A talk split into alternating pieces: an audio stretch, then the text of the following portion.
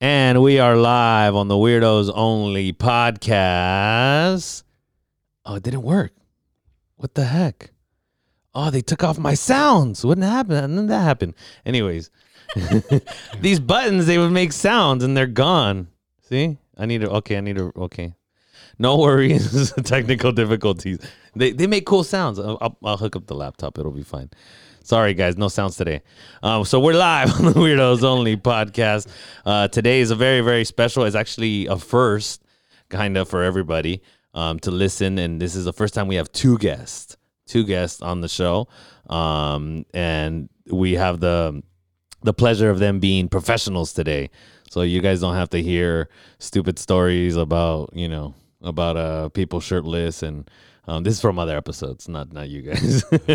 from drunk stories or college stories. This is going to be a very educational show. We're going to cover a lot of topics uh, regarding you know really um, in depth kind of um, um, clinical psychology and and but it'll be interesting. So don't don't don't despair. We will make it interesting for you, and I will always add my uh, my touch to it. But um, I will allow my guests to introduce themselves. Um, ladies first, if you if you uh, can jump in there and introduce yourself. Hi, my name is Sarai Rodriguez. And I'm an associate marriage family therapist. You're Hello. next. Uh, my name is Vincent Aguilar, licensed marriage family therapist, clinical supervisor there at uh, Sokia Health. All right. By the way, Pull he's it- my clinical supervisor. Oh, so- okay, yeah. You, you got to pull that mic a little bit closer. You hear Okay. that? Yeah. See, right? You're like you just got to kiss it. You just- there you go. Perfect. All right. Yeah. So yeah, great. You know, thanks thanks for for coming on. Um, I really just want to. I think. I think uh, obviously you guys are at different levels. Um, Vince, you've been doing this for quite some time now. Um, so I think I want to start off with you to just really understand your why. Why are you doing this? You know, why go into this field that you know is is very difficult to just kind of bring on. You know, other people's you know, for lack of a better term, shit. You know, and it's it's not for everybody. So you know, why did you decide to go into it? And was there anything you were doing before that kind of you know started that journey? Um, I feel like this role really fulfills my purpose. I've never felt like I was one of those people who had like a lack of purpose. I felt like um, my calling was to help. Uh, how I got introduced to this career was as a sexual assault counselor. So, um, when somebody was assaulted, they would call me, and I would go to the hospital, and I would mediate between law enforcement, my client, and medical staff. Um, and this it just kind of fell into place after that. And there was a whole slew of doing other things that incorporated helping people, um, usually children, um, community mental health, uh, social worker, um, anything that could just help. And specifically, what I had my passion for, and I still do, is with the Hispanic community. I felt like I needed to give back as um, a Hispanic woman myself, and I felt that this was a good platform to do it on. Great. Yeah. Vince, you came into it um a little later in your life too, right? You it wasn't a decision that you made when you were young, like it wasn't like you went to like when you went initially when you're 20s you weren't doing this. No, no. I graduated um, with a Bachelor of Science in Business Administration and um, worked for uh, Georgia Pacific for many, many years. And it was a, um, pretty much a hardwood lumber trader. And it was a great time. It was a real good Sorry, time I just, I'm just reverting to the story of the time that you sold those drawers. They always tell me. Yeah, the Russian birch. Yeah. you see, you Yeah. sold those drawers and you made it happen. yeah. That's interesting, though. I mean, you know, going from business, right? I think that some people may think it's two complete opposites, right? And maybe it was. Maybe you know, elaborate on that. Well, um, it's about building relationships. Uh, it's not much difference. You know, one, um, you know, you build the relationships with these lumber yards and build relationships with um, different furniture manufacturers and stuff that um, getting to know their families, getting to know their business, uh, what drives them, you know, their insecurities, you know, what's what's uh, what's in it for them, right? And um, in a way, it's not different in that you know, therapy, people come in and they have expectations. You know, they have expectations to feel better, you know, somatically, psychologically. And um, you're there to sell them what? You're them sell them hope.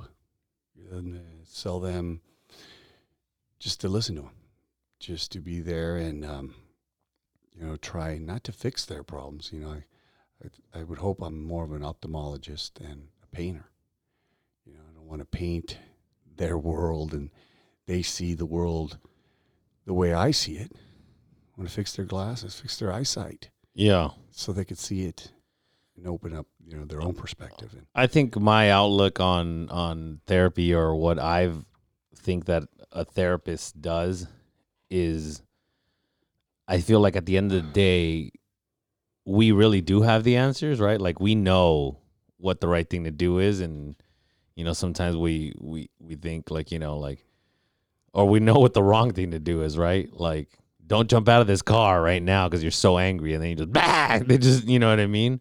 or don't fucking slash his tires. You know, it's just like at the end of the day, that's just bad communication, right? You're like, you're lashing out. You know, maybe you went through a breakup, and you know, you go and break his fucking windows or something. You know, and oddly enough, some of those relationships last longer than the ones where there is communication, right?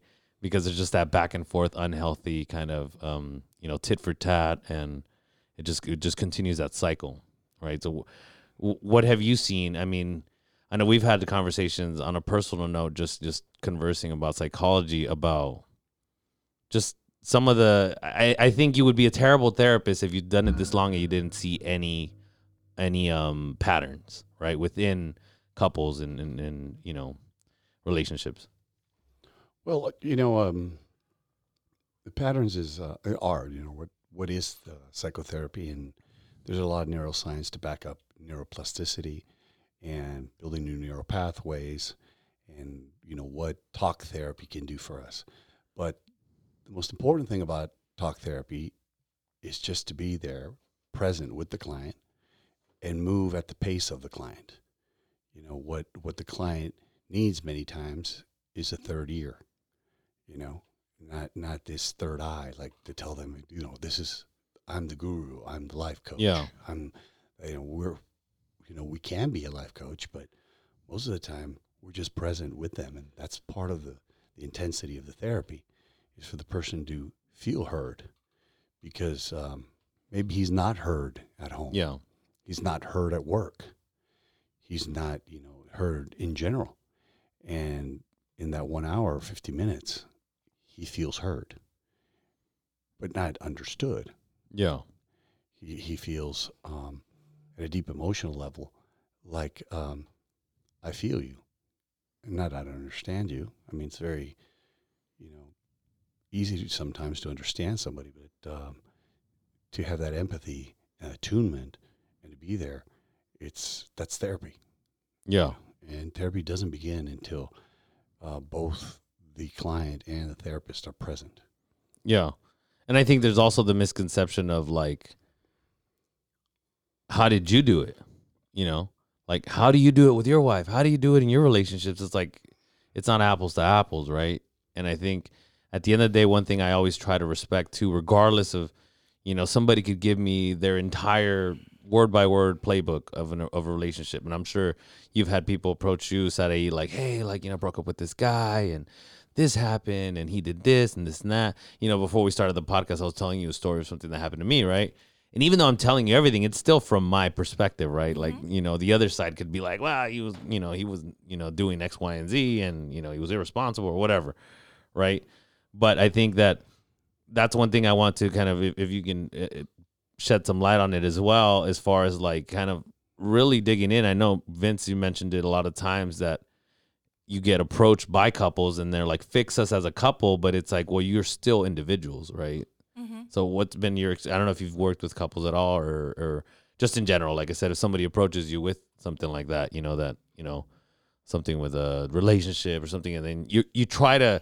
Because I know I have friends that they're like, I go to you because they know, these good friends. They know that I'll be like, well, what did you do? Like I'm not just gonna be like, oh yeah, fuck yeah, like you forget that girl or forget that guy because you know girlfriends that approach me and say, hey, this guy did this to me. I'm like, well, how did you end up to him doing that there? Because maybe it could be something they did, or it's just at least I want to get a bigger picture of it. So, what's been your experience with something like that? Well, um, first I kind of want to comment on what you guys uh, define therapy as, and Okay. I kind of like sum it up to one word, and that's just loving the client um, through whatever it is that they're going through. It's three words. Love, just that one, love. Yeah, it's okay. Love. All we need is you know what? Literally, the last episode we were talking about love because the guy had a love tattoo on his arm. So Yeah. that's one thing I do want to explore. But we'll we'll we'll get to that because I think you're talking about it in a different way, like just like caring, right? I think I think what you're saying more is also empathizing, is empathy, right? Having empathy for the client Yeah. instead of being like, "Oh, you're fucked up. I'm gonna fix you." You know what I mean? I, I really don't like that language when clients say, "Hey, can you fix me?" I'm Yeah. like, "Well, are you broken?" Because I don't see anybody broken in front of me. Like, yeah, Yeah. there's an issue, and we have um we need to fix it collaboratively together as a team, and me guide you to your best solution. But or even figure out if there even is an issue there, right? Because there probably sometimes there isn't. Like you know, it's just like I had this issue with my wife and this and that, and you're just like, there's no issue there. Like you know, like it's just or whatever. It could be like, no, you're right. Like you know, like not that figuring out who's right or wrong, but it's like, hey, that was what was best for you. It didn't feel right. You know, a lot of the times because you know, like we talked before, because of our patterns, sometimes healthy doesn't feel right. yes, You know, it feels so awkward to like make the healthy decision. It's like, you know what? I walked away and I was so angry that I walked away. Like, you know what I mean? It was like, no, hmm. it was the right choice. You made the right move, yeah. you know? So go ahead. Well, Eduardo, um, one of the things that I see a lot you say about patterns in couples therapy is that in the West here, there's a lot of emotional reasoning. I don't feel it, therefore love doesn't exist. It's all about I don't feel it. I'm, I've got fallen out of love. What does that mean? Yeah. You know, love. There needs to be what accountability and responsibility behind that word. Um, so, I mean, if we're going, we might as well go into love now. That was one thing that that was on that you were on, on some of the topics and just in general. I mean, it already got brought up. So I think I think let's let's start from the beginning, like literally, you know, um, and we'll go back to, to Sarai. We'll start from there, and then we'll go back to you because I've heard you talk about it uh, in many different ways. But what does love mean to you in a relationship, Stan? Because I know that you know, or just love in general. Let's just go love. Um, it just means support, and I think it's being seen and accepted without change. So it's very much what Vince was talking about before in terms of like um, when people come to us as therapists, I think their number one desire is to be seen and heard. Yeah. And I think even in a friendship stance or in a romantic stance or even in our, our relationship, because our relationships with our clients can be very intimate. Yeah. Even in our relationships, I feel like you just want to be seen and heard. Yeah. And I would be doing a great disservice if I wasn't present. But do you believe that you love everyone that you're seeing and hearing? Um, that can be a challenge sometimes. Like to be honest, um, it's. I, but I feel like that's the growth process for you as a therapist. If you find if you have a client who is challenging you, it's it's that point where you reflect. Why is this challenging me? And it's count. It's called countertransference. So as somebody who's being supervised, I go to my supervisor like Vince, and we have a conversation, and we kind of dig through why I'm feeling the way that I am. Yeah. So I get to a point where I'm still going to be effective for this client. Yeah. Well, and I think I want to kind of just um probe a little bit in the sense of like I think that's very specific to your work. Yeah. But where do you see yourself in the sense of like what does love really mean to you? You know what I mean? Because I don't know, maybe I'm I don't think I'm being cynical, but it's like I don't really think you love them. Obviously you have love for them, but I don't think you love them. Right? Like somebody who just came in two weeks ago, you're like, I fucking love this guy. Like I don't you know what I mean? Like like you know, there could be you know, you could have an appreciation for them or you want to help them. I think because it sounds like some of that's like, oh, I want to do my best work to be able to to be able to do best for them, hmm right? Well, But- let me, let me jump in real Okay. quick, just for um, you know, as a as a clinical supervisor, um, I think one of my main objectives is that we don't say, "Oh, I love that client," because that client what gives me recognition, Mhm. approval seeking, right? If you say, you know, we tend to do that. What what are the, who are the clients we love? The clients that say how how great you've changed my life. You know, you've Yeah, done yeah, this yeah. for me, and all of a sudden, that's my favorite client. The one's favorite client's the one that says you've changed your life. No, that's that that shouldn't be your favorite client. The favorite client is the one's caused resistance. that's the one you grow with. You know, I've um, You got a lot of angry clients right now listening. well, Like, What's the matter? No, They're gonna, or all your clients are gonna give you resistance. No, I'm just kidding. I'll tell you. I'll tell you. You know the, the honest truth. And um, when I was in another organ, you know, another organization, um, I used to be okay with uh, other therapists sending me child molesters. Okay, um, it's tough. Well, I, I guess just to just to kind of set the room is like a lot of people don't want to, or they don't, you know. Well, they they come out with saying that I, I can't, you know, uh, I'm not of great service to them. I Is that- there's too much counter transfers? Yes, so that's back there's a lot of counter transfers, and I understand that there's the counter transfers, but those, you know, they make you a better therapist if you can go, you know, what separate the sin from the sinner. Yeah, separate where could that come from? Uh, is it difficult? Yes. Do you feel that you're making any progress? Most of the time, no, not at all. But um, that's, I believe, as therapists, we're working the most on our counter transference. Like it has to start somewhere, right? Like, I don't know. It's, it's hard to say that you were just born to, you know, do something like that. Well, you'll you'll you know my I don't know if it's my theory or I've read it somewhere or something that uh, I think that's brain circuitry for empathy. They they really don't have empathy at all, Yeah, and uh, because what does it take to do something like that? The lack of pure empathy. yeah. Just don't you're not thinking at all about what you're doing to that being's Who was- being. Right? Who was that? I, I forget who it is right now top of my head, but there was a serial killer. Uh, I don't know if it was the Zod. No, the Zod. They never caught the Zodiac killer. Huh? I don't know if you guys know. Anyways, there was a serial killer. I don't know if it was uh, one of those killers that had a bunch of manifestos, like a bunch, you know, just shit coming out. And then his brother, basically, is the one that got him caught because he was like, "This sounds like my brother," you know.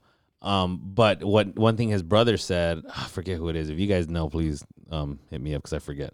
But his brother said that when he was born, or he had some disease like as a baby, Hmm.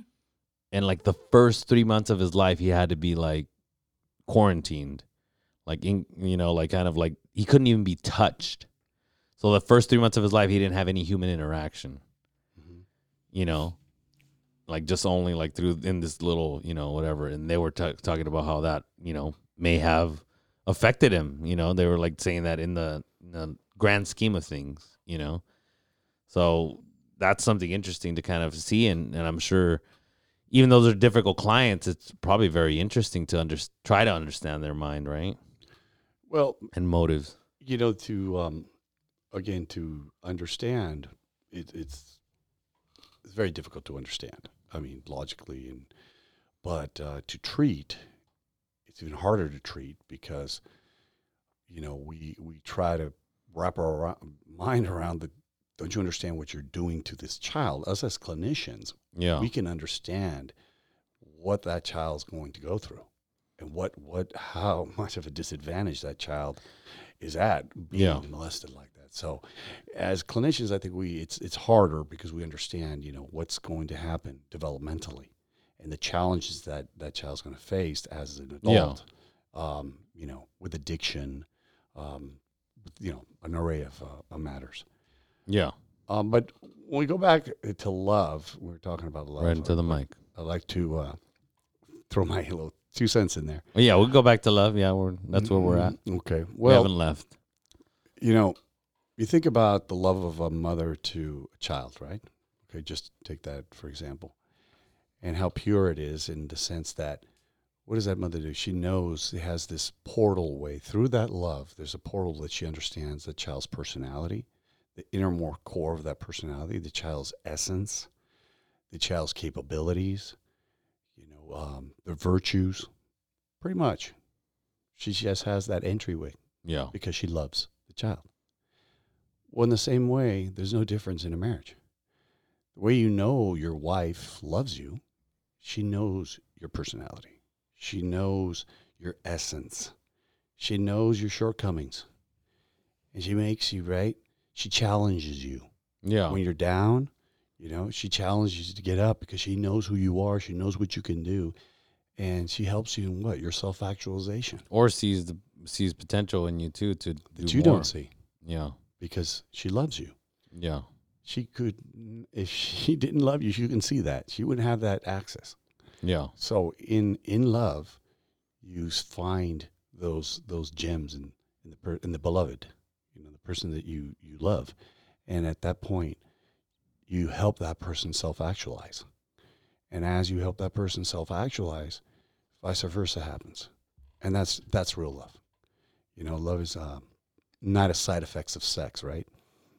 You know, No, they- I think today's society we go into that, right? Yeah. To today's society, love is a side effect of uh, sex. Or I, air quotes. Okay, yeah. Air quotes is like you know you're saying like that's know. what people are believing. That's what I'm saying. You're saying that's a fallacy that people of course, believe. it's fallacy. It's it's it's uh, you know, sex is what a mode of expression of togetherness. Okay, sex is the way we express our togetherness, the way you know me, the way I know you. Here, it's dopamine, man. You know what I tell you?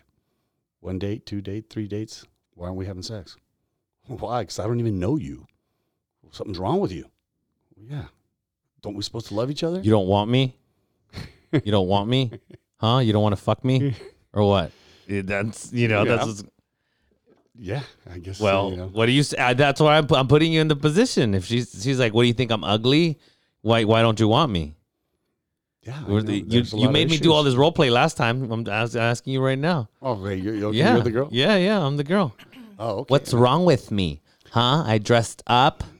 I put on my good Mac makeup. Look at my cat eye. I look good. Why don't you want me? Guys are all over me. You won't even touch me. Oh, you know, that's that guy. I'm not that guy. You know, I'm the guy that needs to know who you are. You're scared. That's what it is. I'm scared. You're scared of this. Okay, then then I guess you're right. I am scared. Yeah, I'm scared. Scared of wasting my time. Ooh. so I mean, I want to I want to go in deeper into that, just to you know, because I think that that is one thing that we you know, we we want to be accepted, right? We want that um validation, that sexual validation, right? To say I'm desirable. Well, again, know? you know, it's you want validation, validation for who you are, for your essence, for your virtues, for your your your ethos. That's what you want validation from. Validation that you're good in bed. Okay, it fizzles out. Yeah, Any sex, it it's not starts so sustainable. it's not sustainable. It just fizzles out. You know. But I don't think that's what people value, though. They don't superficially. I don't think they value the ethos. I wish they did. I wish they would um, get to know each other a little bit more and and uh, be intimate in that way, or be motivated to get to know each other in that way. But they just see what's on top. Now, intimacy. This is this is the word intimate. Well, but We're that, talking about emotional intimacy or physical intimacy. yeah, See, people just say intimacy. They just it's a blanket statement. Mhm. Intimacy means sex. No, Mhm. there's emotional intimacy. Mhm. Okay, which is the foundation. Okay, then we get the physical intimacy. yeah, Then you have Ruth Chris, not Sizzler. Right? Yeah. You want to eat all the time. You want to have steak all the time. What about Chick Fil A? Mm, I Oh, you owe me Chick Fil A. Guess what we're going after. so, anyways, yeah, I, think um, the way that I, I want to, I want to kind of steer that into into this, you know, this this because I think that there's a lot. We try, you know, we like again, we try to we try to find maybe what someone we try to find we try to have others give us what we're not giving ourselves, right? Um, you know, and, and like uh, I know a lot of people listen to Eric Thomas. I don't know if you heard Eric Thomas. He's like a motivational speaker. He's that guy that like kind of like you gotta you gotta get out there, and he's like I was living on the streets, you know. uh, Oh. Yeah, yeah, yeah, yeah. Um, it- and uh, but he says one is just like is like you always you always want guarantees, right? Like you know you're you, you know you're like I want the right tires, right? I want good tires on my car because I want to guarantee that these tires are not gonna, you know, they're not gonna they're not gonna break down on me, right? And you want the company to give you a guarantee that it's not gonna happen, but and then you want to hold them accountable when something does happen, right? But it's like how many times are you giving yourself guarantees? And you're holding yourself accountable because you didn't follow through on those guarantees, right? What about uh, holding myself accountable of how I drive? Well, yeah, th- th- exactly. yeah. But what I'm saying is like you want to hold other people accountable, right? Like you told me this and that, right? But it's like, well, yeah, but you told me this. That doesn't matter. Like it's not about me. Like it's like always like, or what you told yourself, right? Hey, I told myself I'm gonna start going to the gym, right? And you don't go, right? You're going once a month or something, but you're not asking yourself for a refund, right? You're not like, hey, I need my money back because those guarantee I paid for this gym membership and you gave me a guarantee that you were gonna go. You know what I mean? You're not asking yourself for that money back. You're not holding yourself accountable. Um, and the way that I wanted to relay that was into self esteem, right? Because you can't give you you want not that you can't. That's another thing I don't want to say that you can't, but there's there's still two people in a relationship, right? So there's a, this quote by uh I got you, I got you, don't worry. What is it, Corey? Is it Corey Shame or Seamus? Uh, Self esteem isn't everything. It's just that there's nothing else without it. Yes. Wonderful quote. Wonderful quote. you wrote it. You wrote it down. Wonderful quote. Yeah. It's about core shame. You know, um, as therapists, one of the first things we need to uh, assess is core shame. Person has, um, I did something bad, or I am bad. We want guilt. Guilt is good for your conscience. I did something bad. I feel guilty. what about shame though? Well, that's I am bad. Oh, It's not I did something bad. That's Yeah. I am bad. And that's the basis of mental health. When you come in and you've already said to yourself, I am bad. There's something wrong with me. yeah. You know, then I'm out there trying to prove to everybody that I'm okay. I, I'm desirable. I'm sexy. I'm good. And I, I want that quick fix. You know, I want I want everybody to want me, to desire me, to love me. Validation. Because she carries core shame. And it's a it's a known fact now um, that if we don't, as therapists, deal directly with core shame, okay, um, biochemically, the stress on the brain, there's no neuroplasticity. There's no room. So uh, therapy is very ineffective when uh, we don't deal with core shame. Yeah. I th- then that's kind of where I was driving at in the same I also don't want to and this is something I talked about on the last episode too. I don't want people to feel that if you have anything wrong with you, then you should not be going into a relationship. You know what I mean? That you need to be this like this this other quote says you don't have to be fully healed to start a romantic relationship. And it's important to do some internal work before entering a relationship to at least identify unconscious patterns you repeat in relationships that make them unhealthy. You it's more like the self have the self-awareness, but it doesn't mean that you need to have it all figured out, right? Because you know, we've talked about it before too is like I can have two different relationships with two different people and be triggered for completely different things. Mm-hmm. You know, and or think that I'm completely healed and because oh hey the other girl did this to me or whatever and then i go to somebody else and i'm like i'm good i'm healed blah blah and then you're like oh shit here comes another different shit show of, of things or whatever Well, You know. one of the things we need to address is um, self compassion. That's not our go to. You know, um, in order to be compassionate towards people, we need to be compassionate towards the self, understanding that there's things about ourselves that you know we don't like and uh, we need to work on, and um, we need to make amends. yeah You don't like to do that. People say, "Hey, You have to have some self compassion. Oh no, no, I don't want to do it. Yeah, you don't why you don't want to do it because you want to look at all the shit you've done bad, right? All the stuff you've done wrong yeah making amends. It's hard to be, you know, practicing self compassion.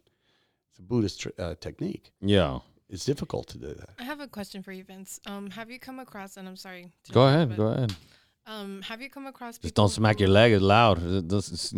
People heard you smacking your leg. Just smack. Sorry. you good. Um like have you come across people who are addicted to certain behavior patterns? So like the core shame that you were talking about and just kind of repeating that even though cognitively they understand the concepts that we happen to be teaching with them in therapy but they don't necessarily internalize that or um emotionally take it in Yeah, they generally have hardwired, um, built-in maladaptive schemas. You know, these patterns that they, you know, developed in childhood. They developed, you know, in their early formative years. Um, that they repeat over and over. And you know, there's 18 domains as a you know schema therapist. Um, there's mirrored. There's abandonment. There's emotional deprivation. There's unrelenting standards. uh, An array of of, of uh, patterns that um, we fall into these cognitive distortions of all or nothing and or we'll start filtering, or we, emotional reasoning happens usually because of abandonment. That we just fall if we don't address at the core of, of where it comes from. Actually, where did it start? Then you know we're we're slaves to to this type of uh, these type of patterns, Yeah, ways cycles. of thinking, cycles, right? Yeah. Yeah, yeah and I think you know, that's again I always tell people like friends that reach out and stuff, they're like, I'm doing it again or something, you know. But I always tell them and you know, I had a friend that was really, really appreciative that she was like, You always kind of like give me my wins, right? And like I tell her like you're doing it again, but the last time you did it, you didn't realize you were doing it again. So now you realize you're doing it again. The fact that you're actually aware of it is progress Sure. right? Now you know, oh shit, I did that thing, right? Now I'm aware. Or like before, you were just doing it over and over and over, and you were just like trying to justify it, right? I I did it because of this, or or oh he's he's not this, or he it's not what I expected, or you know whatever it may be, you know. Um, I and I think one one place that I want to transition from there is where do you one thing that I, I had I had kind of you know questioned or the people that asked for insight was how how do you approach a family member or a loved one that's showing signs of like a personality disorder or showing repeated unhealthy patterns because I think that a lot of the times as a family we more enable them or we push them into more maybe maybe the family's the cause of these issues right but I've been around people where everybody around them knows right? Everybody's like, you know, he's gonna he's gonna do this or she's gonna do that, and oh, here we go again. But no, how? So how? uh, What kind of advice? And you want to open up, uh, Asade? What kind of advice would you give to somebody who, again, has seen these patterns in a loved one or you know relationship? Uh, it could be your sister, you know, or your brother. That's like, oh, okay, now I got to be there for him, and it's just an ongoing thing. What what would you what advice would you give somebody that's going through something like that? Be patient. be patient with the person and understand that that might be part of the process.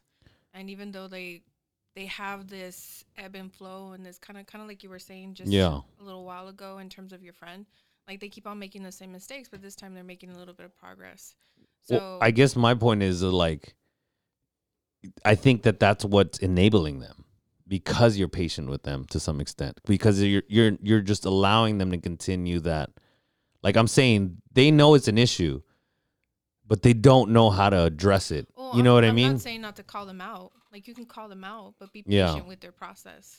Like you Eduard, can- wait a minute. I'm- I'm sorry. I'm gonna- That's okay. Eduard, be specific on something, please. So, so Okay. that she can get a concept. You got to be specific. Okay. These are just global. uh, what are you- Whoa, you're wow. talking about NPD, or you're talking about borderline personality. You're I said personality disorder. Okay, Let's go. which- Pers- let- let's, go let's- personality disorder just for the sake of. Which one? Pick. pick Oh, cuan- personality ¿cuántos hay, güey? There's Muchos, hay muchos. Oh, fuck, hey, we, Okay, I didn't is- bring those notes. okay. you give- who's- sorry. The Mm. most popular one would probably be bipolar and um, I'm Borderline I'm sorry, and narcissistic personality disorder. Those are the two infamous ones. Yeah. Well, I don't. I, I think okay. Here we, but you're not like as a. The reason I put it out in those terms is is, and I think uh, one thing I need to continue to do, especially with you, Vince, is I want them to understand. I know you understand, and you want to give me a very specific answer, but they don't fucking know that she's narcissistic or she's bipolar or whatever. They just know, oh my god, Wait like wait, he wait, does X, Y, and Z. Let, let's- this is great know? that the podcast is out because I uh, this is my pet peeve, so I, Okay. I really need to put it out there. Mhm. Okay, please, bipolar. That's borderline personality disorder. These shifts, you know, in, in moods and all that. There needs to be uh, hypomania, mania, some psychosis to be bipolar. to be Or clinically clini- bipolar because I like, again I I've talked about it before when people were like oh my god I'm so Mm-hmm. bipolar I don't know what coffee to choose it's like no like I you know it's like that's not bipolar you know it's it's, it's manic states It's, Literally, it's psycho- or hypomanic uh, state. Yeah. Okay. Um, but getting back to discussion here, when there is a total lack of empathy, let's take narcissistic personality disorder. Okay, let's say you're Donald Trump friend. Oh, okay. A no, he's not, he's not my friend. Okay, a, a, a friend. Okay, you're, you're the family. This this is a friend of yours, and you're saying, God, this family needs to to assist my friend. He just has a lack of empathy. It's all about him. It's it's going here. You know, how do you help him? Well, it's very difficult. It's it's a very difficult personality disorder. Okay, one of the most difficult. You know, um, but that's the best way is empathy and understanding. Saying, hey, um, how's your life working out? Tell me, like, what's going on? You know, how's how's it going? You know, let them figure out if there is a need. You know, doesn't have any relationships. Do, you know, doesn't have any relationships going. You know, no no strong ties. You know, um, he's been fired three times. You know, Yeah. So you're just going over his life, but but em- empathically, not criticizing him. Yeah.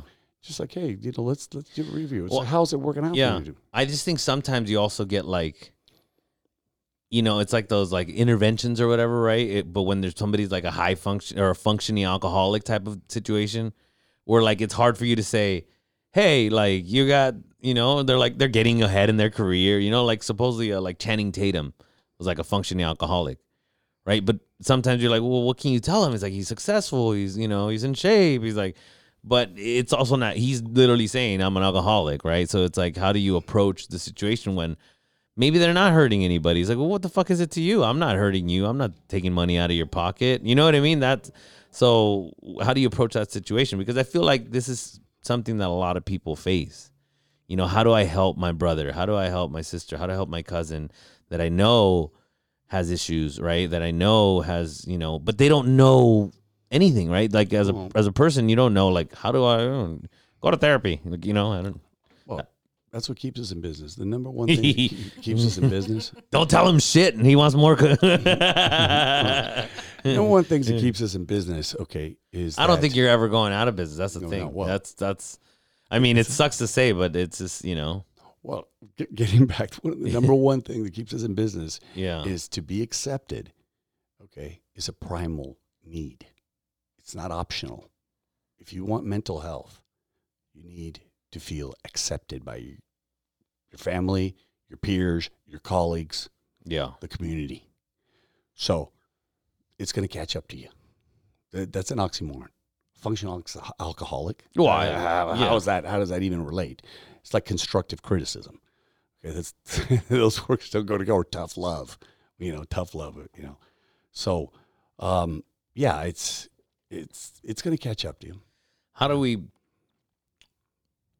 I mean, I guess it's a very general too, but like those cycles, right? How do you especially when it's like maybe some some in what happens a lot probably 99% of the time is these these things come from parents, right? And your upbringing, like you mentioned. I think one one thing that helped me and you know, you can kind of jump in on, on something that could help people. One thing that helped me was to see my parents as humans, as flawed humans you know that they didn't have it figured out either right? Like for me but when you're a kid you see these two you know um you know omnipotent people that well they're the fucking adults. They should they know best right? And what do they tell you? Do what i say because i know best right? And then you know you you come to like find out later on you're like oh wait like my parents you know lied about this or you know they said I couldn't turn the light on inside the car while we're driving. It's, it's illegal. That's not true. my, my dad said you couldn't change lanes in an intersection. That's not true either. So, I mean, those are very general things. I was, Well, yeah, trying to throw in some comedy here. and like that. It's uh, great that you bring up, you know, the Latino thing, right? Because machismo, okay, talking about machismo, we talked about that in the, the last past, uh, podcast. Uh, that's narcissism. So it's what it is right there. It's, it's it's to have this, you know, I'm entitled to because I'm a man. because and yeah, I'm a man, I'm a provider, you know. And, Well, it's and like, and, that- and, and that's it. Like, because Mhm. I say, and that's it. Exactly. I mean, what does it do? Distances you, right? You from that person. Sari, what's uh, your opinion on machismo? We're all Latinos here, so let's uh, Uh oh. let's uh, get a, you know, your your perspective here. You better be careful what you say about. No, I'm just kidding. See, it's, I'm trying to do the whole Latin Gosh. machismo thing. You better watch out. Oh no. Um, I think it's it's very toxic, and I think it um, it drives disconnection. When you're in a relationship, you want to be connected, right? Yeah. And you want to feel heard, seen, accepted, loved, validated, whatever. Um, but I feel like machismo does the exact opposite of that. It puts expectations and standards and pressure onto the relationship on both. I think it's not just on the woman per se, but on both parties involved, because there's um, the ego is in command there. It's not like love. It's not. It's not um, the two people that are coming together to try to build and make a life with one another. It's it's just pure ego and it doesn't matter if it's just coming from a man if it comes ego comes from a woman too it's not going to work Yeah, and I think, um, obviously there's a lot of insecurity behind it, right? Like, i feel like there's a need to control like control yeah. control makes me feel safe. And if i control my partner then that makes me feel safe in the relationship. Well, and and, uh, and so how do you, um, what do you think in the, in terms of, you know, maybe you grew up with a dad who was very macho, and you know, he told you he loved you like once a decade or something, right? And now you're going into a relationship, you know, how do you deal with maybe somebody who is telling you they love you, or do you do you think you a lot of times you gravitate to somebody who is making it work so hard for you for them to tell you that they love you, like for them to show you that affection and openness that you you're used to in that way that you're used to getting it. um i think most people gravitate to what they know unless there's work that's already been done and there's a, like a level of awareness to do the opposite then they're going to always go to what they know so they're going to choose a partner who makes them work harder they're going to be Yeah, if their partner tells them once in a very blue moon, "Oh, you're beautiful," or um, "You're so handsome," or "I love you," all of that's Yeah. gonna be like, "Okay, cool. Like this is what I grew up with. This is what I know." Yeah. Even though it's not healthy. Yeah. Yeah. You know, um, what are the intergenerational transmission. Okay, that's What is that? intergenerational transmission. Of I saw that machismo. movie. It was dope. Okay. Matthew but- McConaughey's up. Yeah, yeah. So, so we have intergenerational transmission. You transmit, okay, machismo from generation to generation to generation to generation, Mm. and we have to understand, right, that hey, womanizing, uh, feeling the head of the household, feeling the provider, and doing this, and I demand this, and I this and that, right? Okay, it's a cultural trait that's dysfunctional, and it's been dysfunctional for many, many, many, many, many, many what centuries, years, right? Years, centuries Yeah. goes back. Um, the only thing is, to me, it's um, very basic. What I want, what I would love, is to bring peace to my wife. I would love her to bring me peace. Forget about this dopamine happiness, serotonin. We're looking for serotonin. If I'm a machista, how am I going to bring peace to her? That's Yeah, but you're narcissistic, so you're not thinking that way. well, machismo is narcissism light, right? Well, that's what I'm saying. You're not thinking like, oh, how, how would I make my wife happy? Was not no, you're happy, thinking, how the fuck is she gonna do what I want her to do and make me happy? Was if she right? If you come in with a machista stance or attitude, how's that going to bring her peace? Yeah, of How's course. going to make her feel? I like to be. I mean, I like to be challenged. Obviously, you know, respectfully, but I want to be like you said, a challenge in the sense of like, I know your potential and you're not living up to your potential. Like if I'm if I'm having this like existential crisis, right? I'm like, oh, I don't fucking, you know, I hate this job or whatever. You'd be like, no, you you go somewhere else. Like you you got it. You can handle it. You're very accomplished and blah blah blah. Instead of just being like, oh well, okay, you know, like just not mm. challenging your. Like I, I feel like I want somebody that can step up to the plate and you know basically like I said, like I, I, for lack of a better term, challenge me and and but just not always. I don't want a yes person, and I don't want those friends either, right? I don't want friends that are just gonna be like, yeah, yeah, yeah, you know. You want them that's kind of like I said, how I try to tell some of my friends that I'm honest with, like, hey, well, what are you doing? Did you do what you did with the last person, or did you know, are you opening up? And they're like, no, well, not really. So like, you know, I want my friends and my you know significant others, whatever, to to be able to have those conversations, right? Because then like then it's very surface level. It's very like, well, let's fuck, and then uh, you know, like I said, oh, we feel better now because we fucked. And, you know, Well- we got that dopamine Well, one one of the things is too is how we go or about Chick it. How how we go about it. Um, to assist my partner, you know, with existential guilt, right? I help her find the impediments that are are in the way of her reaching her unique potential, her her unique potential that that she knows and we know together. But what are the impediments? That's where I help. Not just like, okay, I want to be that coach. You, you I got to challenge you. No, No, no, challenge no, me no. to find out. Help me see those impediments. Yeah. I just said like just challenge you. Yeah. challenge you for You're stupid. Yeah, no. Mm-hmm. Let, let's figure out what are the impediments Well, and how think- can we resolve them together. That's what Yes, that's but even within that, you have to set your boundaries, right?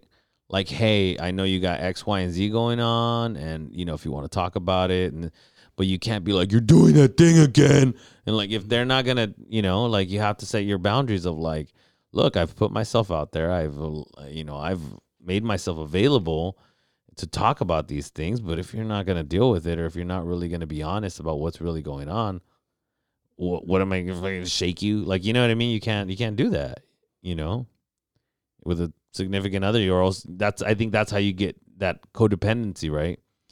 I'm like, you gotta stop doing that, and then they're just uh, So you're talking about setting limits, like bound, other words- boundaries. That would be, yeah. hasta aquí llego. Like I'm gonna help you. I think boundaries are very important. I had some. I had a a, a- a woman on, uh, Doctor Doctor Aaron. Yeah, she's basically talking about about boundaries. You know, because they are very important. Like this is how far I'm willing to go, because I know that if I go further, there's that transference. There's that you know there's that codependency. And now I'm like not even worried about me. Now I'm just all you, all you, all you. And then down, you know, a year, three years, four years down the line, you're like, oh shit, who am I? Right. And that's how people end up getting a divorce four years later or whatever, you know. Well, um, I'll give you a perspective from a schema therapy um, approach. Uh, boundaries are very, very difficult to establish when you have a self-sacrificing, okay, schema, for example. Um, when you have this self-sacrificing, you're like, uh, maybe I'm being too selfish. Maybe I should help him out, right? And then schema chemistry is he has an entitlement schema, right? He has this like, narcissistic personality disorder. And he's like, yeah, I'm entitled to it. And she's like, yeah, maybe I'm being selfish. Maybe I should be more, maybe I should do more of what he wants. And then he's like, oh, great. Yes. Yeah. Do more because I'm entitled to that. Right. So that, that's what you call schema chemistry. Yeah. But I feel have, like when you get what you want, then you're like, meh. Right? At least for me, if I'm just getting, I, I well, let, let me take that back. I think that I've had to really understand if I'm getting what I want, you know, genuinely, or if somebody's giving me what I want just because they think that's what they what I want. You know, if that makes sense. Well, what I, what if I it's a think you're saying- genuine kind of if it's a, if it's sense. genuine display if somebody's showing up like oh man this girl's showing up she's doing she's communicating she's being you know she's being empathetic you know or if it's just like she's like oh i know he you know it, it's like it's like if i really like going to the padre games or something right and then you know at the beginning of the relationship she's like ah, oh let's go padres go padres right and then she's like super hype like she's telling me hey let's go to the game like oh you want to go to the game all right cool right? But then like two years down the line, she's like, I hate the fucking games. I've never liked them. There's that was you could have just said that from the beginning. I would have gone with my buddies. I don't care. You know what I mean? Like, yes, I get that you're trying to get involved in something that I like, but if you really hate it, then th- that's not. I don't want that either. You know what I mean? If you really don't enjoy it at all, Well, you know, if you're saying, "Yeah, I enjoy it," but not to the same extent to you, so I don't really like the Padre games too much, but I like going and having fun, and you know what I mean, and enjoying that. But I'm not gonna. I don't know all the fucking stats. You know. Yeah, I mean, you um, want an authentic person, is what you I, what I believe you're saying. You don't Yeah. want her to. I'll see, be. that's what. Wait, wait. I'm sorry to stop you, but see, that's what fucking therapists do. Because I said all this crap, and then you're just like, "You want an authentic person?" I'm like, "God damn it." He's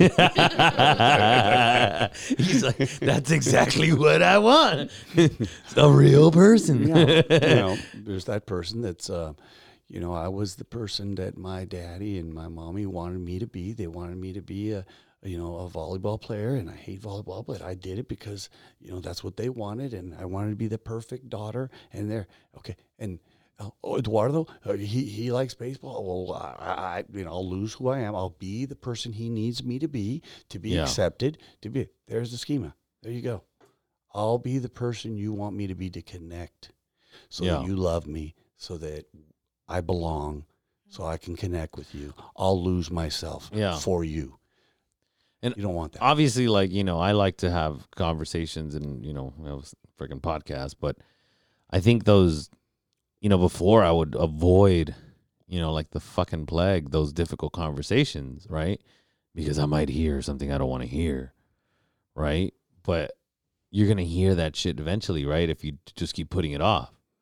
Those difficult conversations uh, you know and i think a lot of people do that. A lot of people avoid those difficult conversations you know? Avoid that awkward kind of, you know. But I also think that we need to really sit down and, and figure out where that's coming from. Well, Right. the one um, phrase I say the most, I think, in couples therapy is to have a um, healthy relationship, you need to have uncomfortable conversations, Yeah. a variety of uncomfortable you, conversations. you know what sound cooler? You know what would sound cooler? If you said to have to be comfortable in your relationship, you got to get uncomfortable. Oh, yeah, you know that would Sure. sound cooler. I'm just saying. Well, I could make cool, it and right? put, you put it on your wall in your office if you want. one thing I did want to cover, well, not cover, but one thing I wrote down when you said the, the machismo stuff was there's that whole thing, right? Of like, I'm talking about the other side of it, right? Because the machismos are like, say hombre, like, suck it up, right?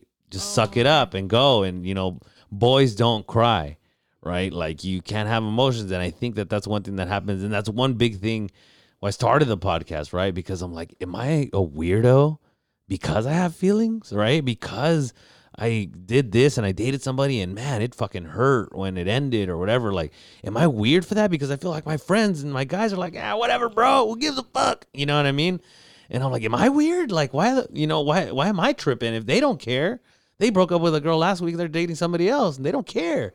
I'm like, shit, am I a weirdo? Like, what's wrong with me? You know, because like, oh, boys don't cry, right?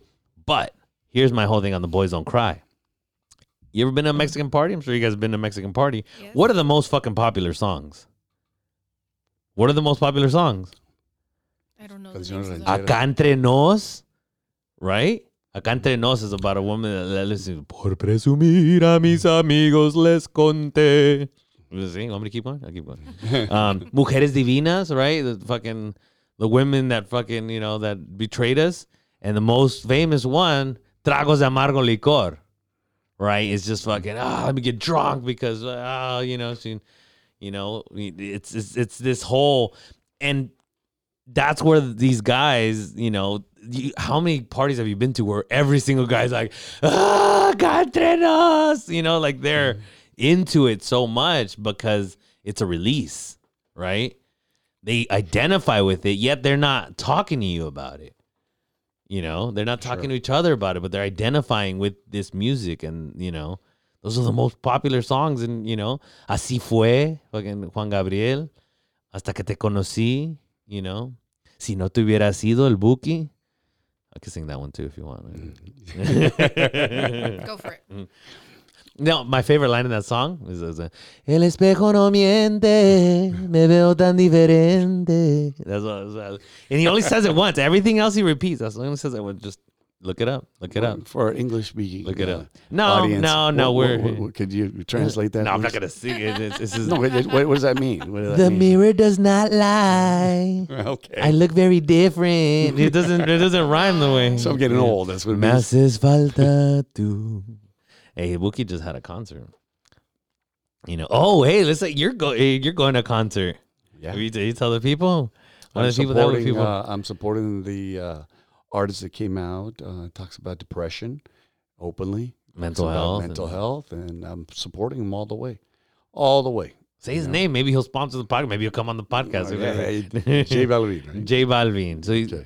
so Vince is a big uh, J Balvin fan because because of that, right? Because he he puts it out there and he puts his uh mental health out there. Do you have any artists that you follow that you feel are mental health woke?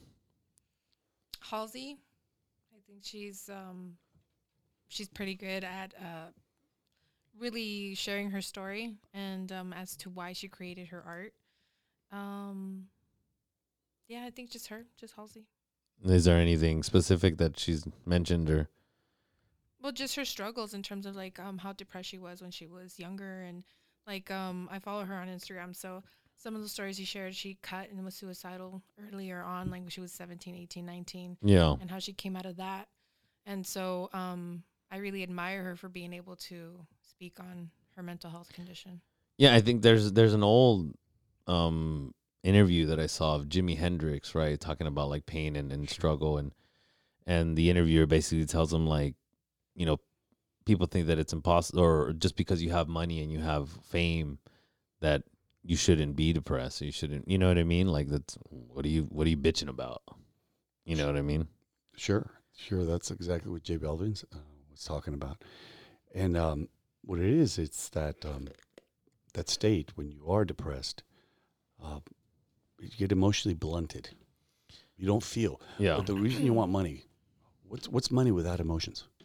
Well, If you're don't you blunted. If you you're blunted, what what do you want money for? Yeah, but do don't you think a lot of these artists, I think, I mean, myself included, um, but I feel like, I mean, we want some kind of validation, right? And I think that that's when I start, especially when I started this, I wanted, I wasn't, I, I felt like a genuine, like not a push, but a pull to just be like, I'm to put it out there, right? Um, but sometimes we, and another thing we have to be you know, kind of cognizant of is the, you know, what we're getting back and what people are criticizing. Yeah, your podcast is too long or whatever. Like, you know what I mean? Like everybody's gonna have their their opinions of it, right? And I think a lot of artists, that's what they want. They want a stadium full of people that, you know, that love them, right? But it's it's it's fleeting, right? Because it's not it's not connection. And now, because you're so famous, can you really build a genuine connection with somebody that doesn't have that fame overlying it? Well, that's fantastic. That quote that I gave you, Which one? goes right to it. Which one? What about the orchestra? the orchestra. A man who wants to lead an orchestra must turn his back on the crowd. What does that say? James Crook. What does that? What I should that speak read to the you? quotes in a different voice. What does that speak to you? How does that? Say, what does that say for you? I, I mean, it says. So I'll read it again just so people can hear it. A man who wants to lead an orchestra must turn his back on the crowd. I mean, and I think, but that's that's in regards to an orchestra, right? Because I think that uh, um, what do they call it? What are they? Uh, it's not a composer. What do they call the the guy? The composer.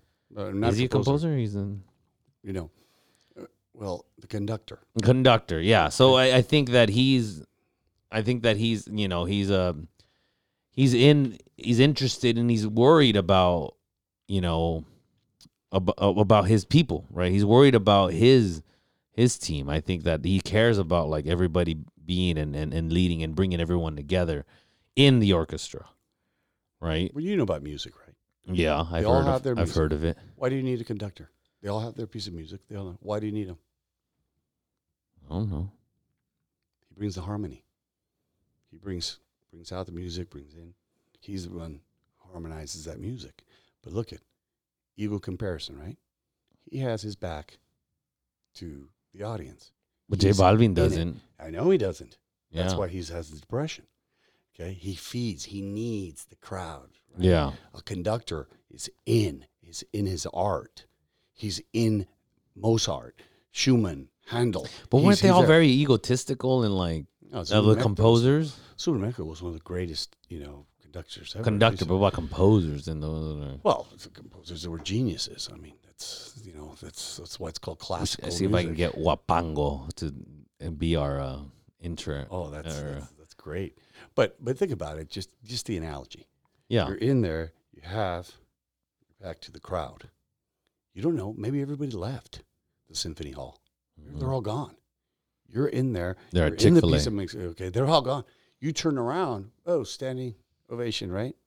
That's the way we should be. Well, why do you turn around then? Because this Just is where walk out, music- son. Just walk out. But Just walk into The- the, the- orchestra pit. the, the, the, the point of that quote is that we seek our own counsel, that we we become hypersensitive to criticism. Well, I think it, and these artists become very hypersensitive to criticism. They view criticism as rejection. Okay, that's what the that, the quote said. We need to to have th- what thicker skins, right?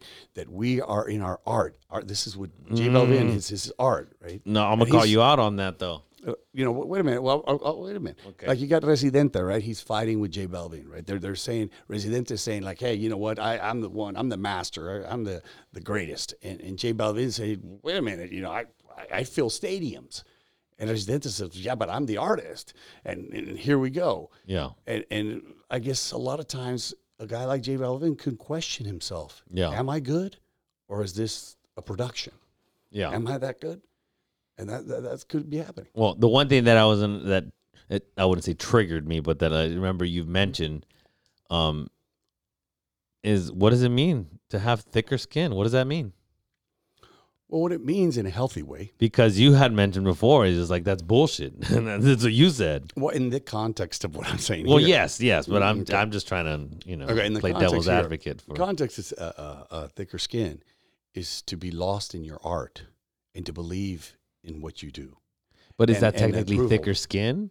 It is thicker because we we are subject to ego comparison, to seeing other people that in our field, like oh, a therapist. Look look at her, that therapist. Look at that therapist. Am I good? Gee, she has more patients than I do. Look at that, she's more successful. Am I good? So you have to say, look, I'm in my art. I'm a therapist. I do what I do, and if I'm good or I'm not good, I don't know. That's not for me to say. But do you think that's thicker skin? Is my point. That's what I'm. call it thicker skin. It's it's, it's that Well, you're wouldn't- subject to to the the the criticism of other people. That you can take it and say, I take what their opinion is on a tray, but I don't have to eat it. What they say to me stays on a tray, and I look at it and I say, okay, I, I, I get that. I don't have to eat that, or I do. Yeah, it is good. Okay, I'll take it. It's it's it was said the wrong way, but I'll take it because I need it. I That's just what won't, I'm not eating the crust. Yeah, whatever. I still think, I still think it's because you've made this point before. Is my point. That's why I'm pushing you on it. No, but Because the- because it's- what I'm saying now. Yes, but because you you even said, and we've had this conversation of thicker skin is bullshit. Because what what is what does that mean? Oh, you shouldn't have. You shouldn't be feeling this. Like, oh, I should have thicker skin, and I should just let people walk all over me or whatever. No, no, no. Th- Or- that's a or, different I'm deal. sad about this, and you should just have thicker skin. Okay. Yeah, no, no. no. You know. that's are two different things. I use lotion, Vince. Lotion. you know what is that? What is it? Bill? A little pasty. Look the Bill Burr. oh yeah, yeah, yeah, yeah. He has a whole thing about. some He has a whole lotion. thing about lotion. Yeah. okay. Yeah. No. Um. it- Which, no. hey, if you want to jump in on lotion, I'm pretty. I don't know shit about lotion. Go, oh no, you, you're not supposed to use the same one under your eyes. I'm like, oh, okay. Lubriderm everywhere. No, I got the glasses. I got the red glasses. You know the the, the glasses that you come over and have a little. like in Dragon Ball Z, or when? Anyways, so Sarit, in, in in in term of here, Sarit, um, thicker skin meaning avoidance is bad. Like, oh, you gotta have thick skin. Just don't hear it. You know, that's avoidance. yeah, we don't want just that. taking the abuse. Yeah, Just we don't like, want that. uh, No, that, that- so but in the context of here, thicker skin is that take criticism as what it is, have the thicker skin, right? And if it's constructive, use it. And if it's not, drop it Mhm. as therapists. I we- f that have- feels more like a that's what I'm saying. filter though like filter like having a filter and a boundary right like everything stops here this is my boundary and then i'll look over and be, okay i'll take a little bit of that you know it's just like you go to the buffet and i'm like oh, i don't want those the shrimps But in, I'm gonna eat that in- steak. in any um, given day, we are subject to ego comparison. I mean, we're all we're all could become victims of that, depending on the day. You know, you you look at it and you say, "Geez, how do I stack up?" Yeah Because that's the Western world. I mean, it's everything is you know, production and acquisition. so what do you think sarai in the in the in the world of ego comparison you being no offense to you sir younger um in the world of like social media about you know you're seeing like you know like I, have, I know I have friends that I'm like they're posting things I'm like what are you like that's not you like you know what I mean like they're just but they want to like they want to get the likes and then the last episode we talked about people who post and then maybe they didn't get enough likes so they remove it and then they post it at a different time that maybe is they figure they'll get more likes you know what I mean like oh more people probably on Instagram right now like that I'll probably get more likes on this picture instead of just like I'm posting it because I want to post it. I don't really care what kind of exposure it gets or or seeing other people, right? It's like, oh my god, Mary looks so happy with her man, you know. Well, I don't know. I think Instagram can be, or any social media site can be, a huge um, lie for the lack of a better term. Like I don't know what's true and what isn't true. You can project any kind of life that you want on there. And in terms of ego comparison, it's uh, I feel like the need that's trying to get met is validation. Just like dating sites, dating sites sometimes people get on them because they're like, oh, you know, I want to know how many people I can attract. I'm not going to answer anybody back, but you know, Yeah. it's cool that I, I have this many matches. I have like 20 some odd matches, and that makes me feel really great, you know.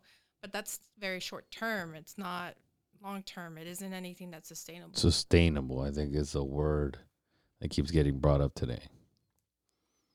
We want to be able to sustain our state, sustain, you know, validation. Um, and I think that the best way to do that is to figure out how you can sustain it within yourself, right? yeah. Well, we'll go back to that primal need. What do we want to sustain? What do we, what do you mean? Yeah, remember we talked about uh, primal need. what is the primal need? Why do people come to therapy? To be seen. They want to sustain acceptance. They want to Mhm. be sustain being accepted. If I'm accepted at my work, if I'm accepted with my kids, I'm accepted at home, I'm accepted, um, you know, in the community, I'm accepted everywhere. What? Then I'm happy, right? Happy. I got peace. So people want to sustain that, right? They want Yeah. to be accepted. That's why they're on there trying to get those hits. Trying to get every time I get a like, what? I feel more accepted. Okay, I feel I feel you know more popular. I feel uh, more valuable. You know, and it's all about acceptance, man. That's the reason why people come and see us. Bottom line, Where do you well, where do you stand? But what do you think about like people who maybe are getting that acceptance, right? They're getting it from, you know, a significant other or they're getting it from their family. But it's like they still try to do that and to get, you know what I mean, to get it from other people. Like they're like they kind of devalue what they have, right? To try to get it somewhere else. Like you said, like kind of like getting fucking 50 matches or whatever and, and not ugh, all these guys like you know hitting me up and this is like they're not acting on it but they're just like it, it makes them feel good in that moment that little dopamine rush so like what or or i don't know if you comment what do you think causes in that sense of like them not accepting when it's actually really there genuinely well, that's it. Authentic acceptance. That the the actual acceptance is is authentic. It's very important that it comes from, and then also what, you know. I don't love you because you love me because I don't love myself. Then all of a sudden, I don't value your acceptance. That's I would another. agree with that. That's another dilemma. mm-hmm. go on go on That's another dilemma. Well, I, if you want to cover this this other quote that on this um, trapper keeper, um, a friend is someone who adores you even though they know the things you're most ashamed of. Beautiful quote. I think that that's that's a perfect example or a perfect um, um, summary of of what you're saying, right? Because you feel, and just for just for the show, you feel weird that this person knows your flaws and knows you know that you got X, Y, and Z, and they're still like, all right, cool, like you know, like like let's let's go, like let's deal with it, and I know what you got, you know, and I accept you for that, and I can help you work through that or whatever. But you know, I see you as a full person, and I think that instead of just seeing that flaw and seeing because you have that flaw, I gotta I gotta run, you know. Well, there's a quote, quote uh, your favorite author there, um, Eduardo, Brene Brown. Vulnerability, right? Without vulnerability, there's no love. So your best friend is the one you've been the most vulnerable with. Is the one that, that you've cried, that you've you've, you've told, you've, you've shared your fears, Yeah. you shared your your shortcomings. You shared that. That's your best friend. You know, you have all these friends. Who's your best? The best friend is that the one that knows your flaws, the one that accepts you and loves you, regardless. Yeah. That that you can be genuine with. You don't have to have that perfect selfie. You don't have to have that perfect, you know. Well, I think it's also, I think you also have to push your friends though too. You know, like not just quote unquote just accept everything that they do. Like we said before, is just like, hey, like, you know, you're you're doing this again, or you know what I mean, like. Well, because I tell my buddies, you know, if they're doing something and or, or you know maybe they did something in a past relationship and I see it showing up with someone else they're dating, and I'm kind of like, hey, like, is this coming up again? You know, Well, that that's where it's um it's very clear that you know, you love me with my flaws and that I can be vulnerable with you. But what? But you do assist me in my actualization. So it's not an either or, Eduardo. It's not if I accept you with your flaws, that's not helping you grow. No, I love you regardless of your flaws. Let's look at the impediments together that can get you to the place that you want to get to not where I want you to get to, not where I want you to be, where you want you to be. And I know you can do it. I know because I love you, right? I have that portal that I understand your personality. I understand your openness. I understand your conscientiousness. I understand how engaging you are. I understand your agreeability. I understand your neurosis. Okay, ocean, that's a personality right there. Openness, right? Conscientiousness, ability to engage, agreeability, and neurosis. Ocean, that's a person's personality. I understand all those facets because I've known you since kindergarten.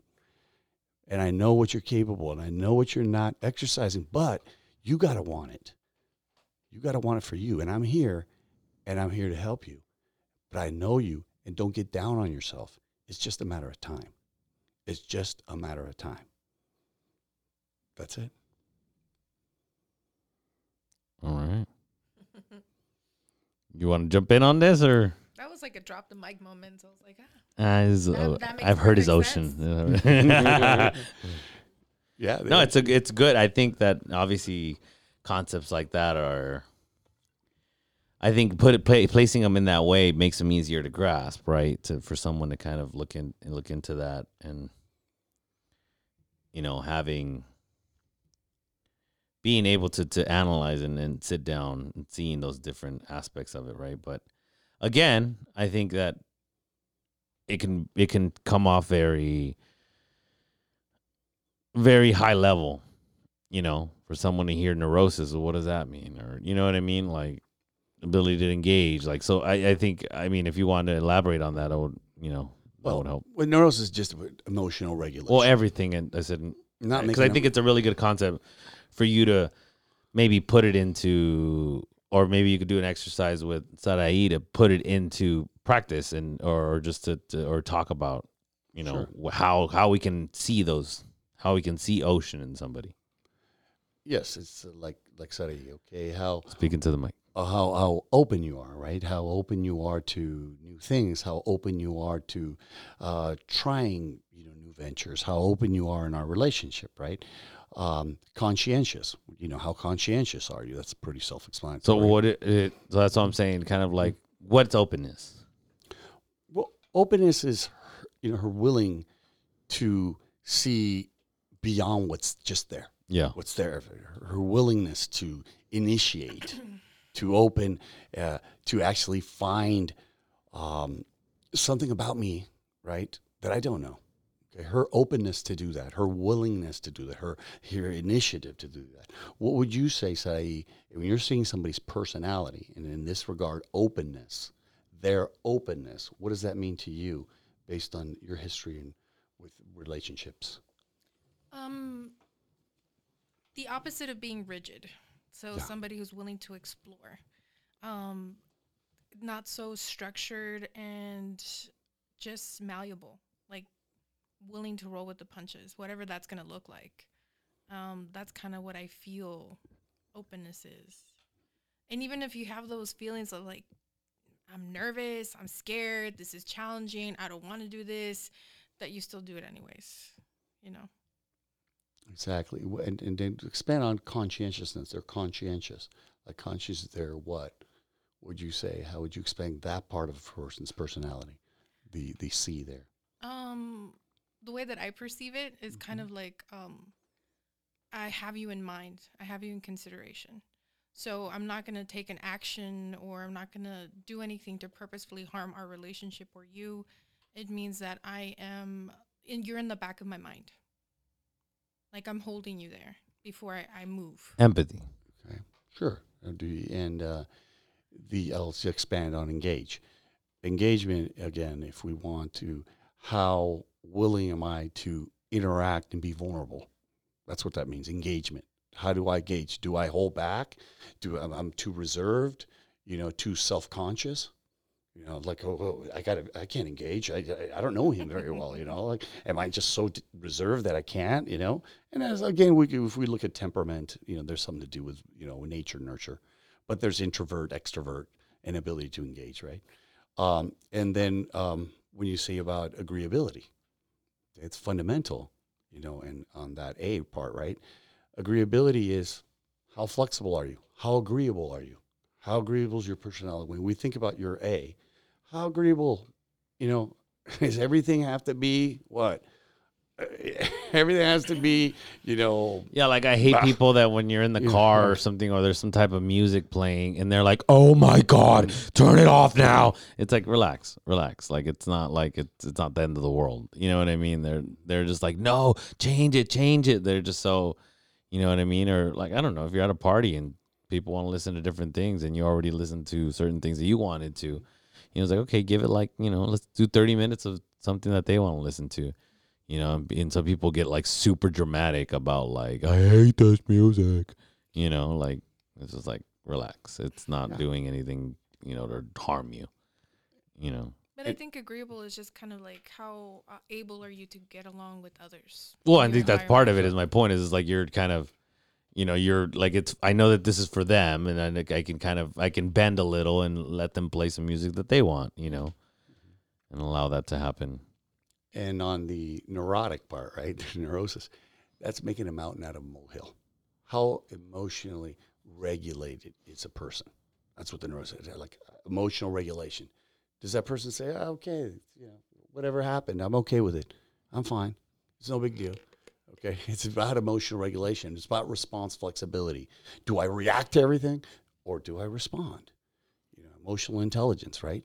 how is that's about you know that's part of the neuro, neurosis is to see a person when you see when we see a person with a borderline personality disorder okay on their ocean that n needs a lot of assistance okay that n part because again it's emotional dysregulation and in the part with that it's a, a shifting self-image yeah. when they have their self-image is high oh they're agreeable they're happy and everything else. And a day when their self-image they don't you know they don't see that oh they're you know angry and mountain out of a molehill again. The you know what just happened doesn't match the expression. The emotional expression doesn't match in the event.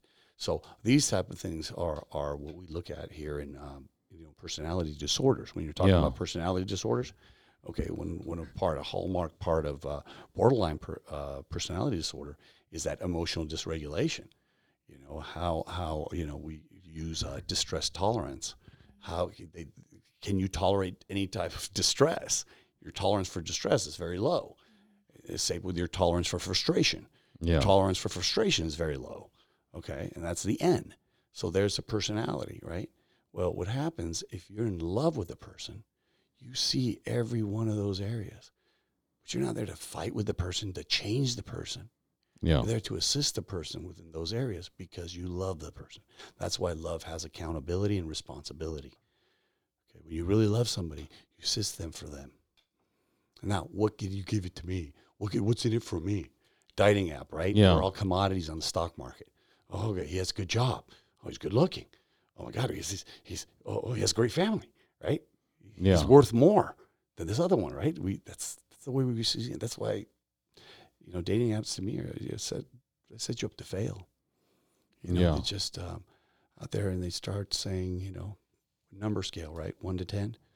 You know how many how many you know whatever you value place on appearance, whatever value you place on, you know, essence, whatever value you place on any of those one, any of the the letters of the ocean. i think that one i one thing that i talked about too was i think a lot of people these days are more going and talking to people to try to find something wrong as opposed to try to find something right though right to to try to find disqualifiers right as opposed to looking for potential Well, and there's a reason for that. I think. I think uh, it's scary to find somebody too right. So I think when you get to something and somebody's too right, okay, it's scary because now you have something to lose. Now it's now what? Now it's all on you now.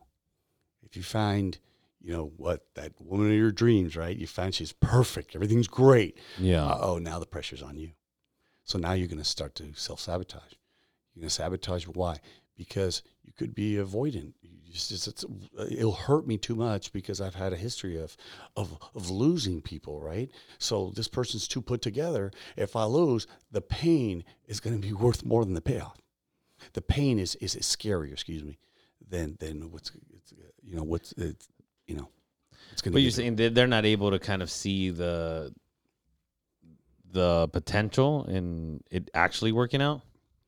well, or- it, I some think what um, he's talking about is fear. Like people are too afraid to actually engage and allow themselves to love and be loved. And um, it's like you were saying, Eduardo. Um, what are they familiar with too? Yeah.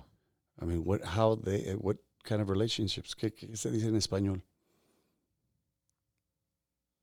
Todos hablan como les fue en la feria. Okay. Everybody speaks the way it went in the fair. The fair was nice. It was a beautiful day. The rides were going. The cotton candy's great. Everything's good. Hey, how's the Del Mar Fair? That's a great place. It's the fab. You go another day, rides, you know, are in maintenance. There's no cotton candy. It's raining. Yeah. Oh, that's a horrible place. You know, it's a horrible place. All of a sudden, now you find a, a, a person that's really has their ocean, right? All aligned. Yeah. It's scary. That's pretty scary. It's really scary. Yeah. So you might start uh, trying to see see things that aren't there. And, um, and, and you know, I think that uh, sometimes happens. So how do you kind of try to bridge that, or how do you communicate with somebody like that? Be comfortable being lonely.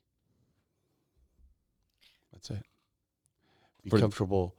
Be comfortable saying yourself, "I don't have to be lonely. I can enjoy solitude." Because as a self-talk, Well, but I'm saying in the sense of like if you find somebody that, like what you're saying, like you find somebody, oh shit, this is this is somebody good for me, you know. I think there has to be a level of healing. You have to have healed and recognized and understood yourself enough where you're able to accept that other person and see their value. Well, yeah, but again, I disagree with the fact that I need to be completely healed for me to engage in anything. Well, I'm not saying like completely healed 100%, but I'm saying be at a point where it's like I'm okay enough where I can receive this relationship. Because I think a lot of people are very we get to the cop out right, like yeah, I mean, I'm not, I'm not there, I'm not there. And that that's where that's that that running what you're talking about, right? That they're gonna say I'm not healed because this is still coming up. I'm like, well, shit's always gonna come up, like you know. Like something's always gonna come up, even when you've been married fucking for years. You're still like, oh, you know. Well, an, an- another way, I mean, I find a very practical way to go from ego comparison to ego contributive. To say, how can I contribute to this relationship? How can I enjoy this relationship? What can I bring to this person? Instead of coming from the mindset of what could this person bring to me? You're in danger when you're saying, what can this person bring to me? No, I go on a date. How can I make this experience nice? How can I take this person? How can I, this person, I want to make this date enjoyable for this person. And I, I, my focus is on the other way. It's ego what contributive instead of ego comparison. I think our our, our world is built on ego comparison and not contributive.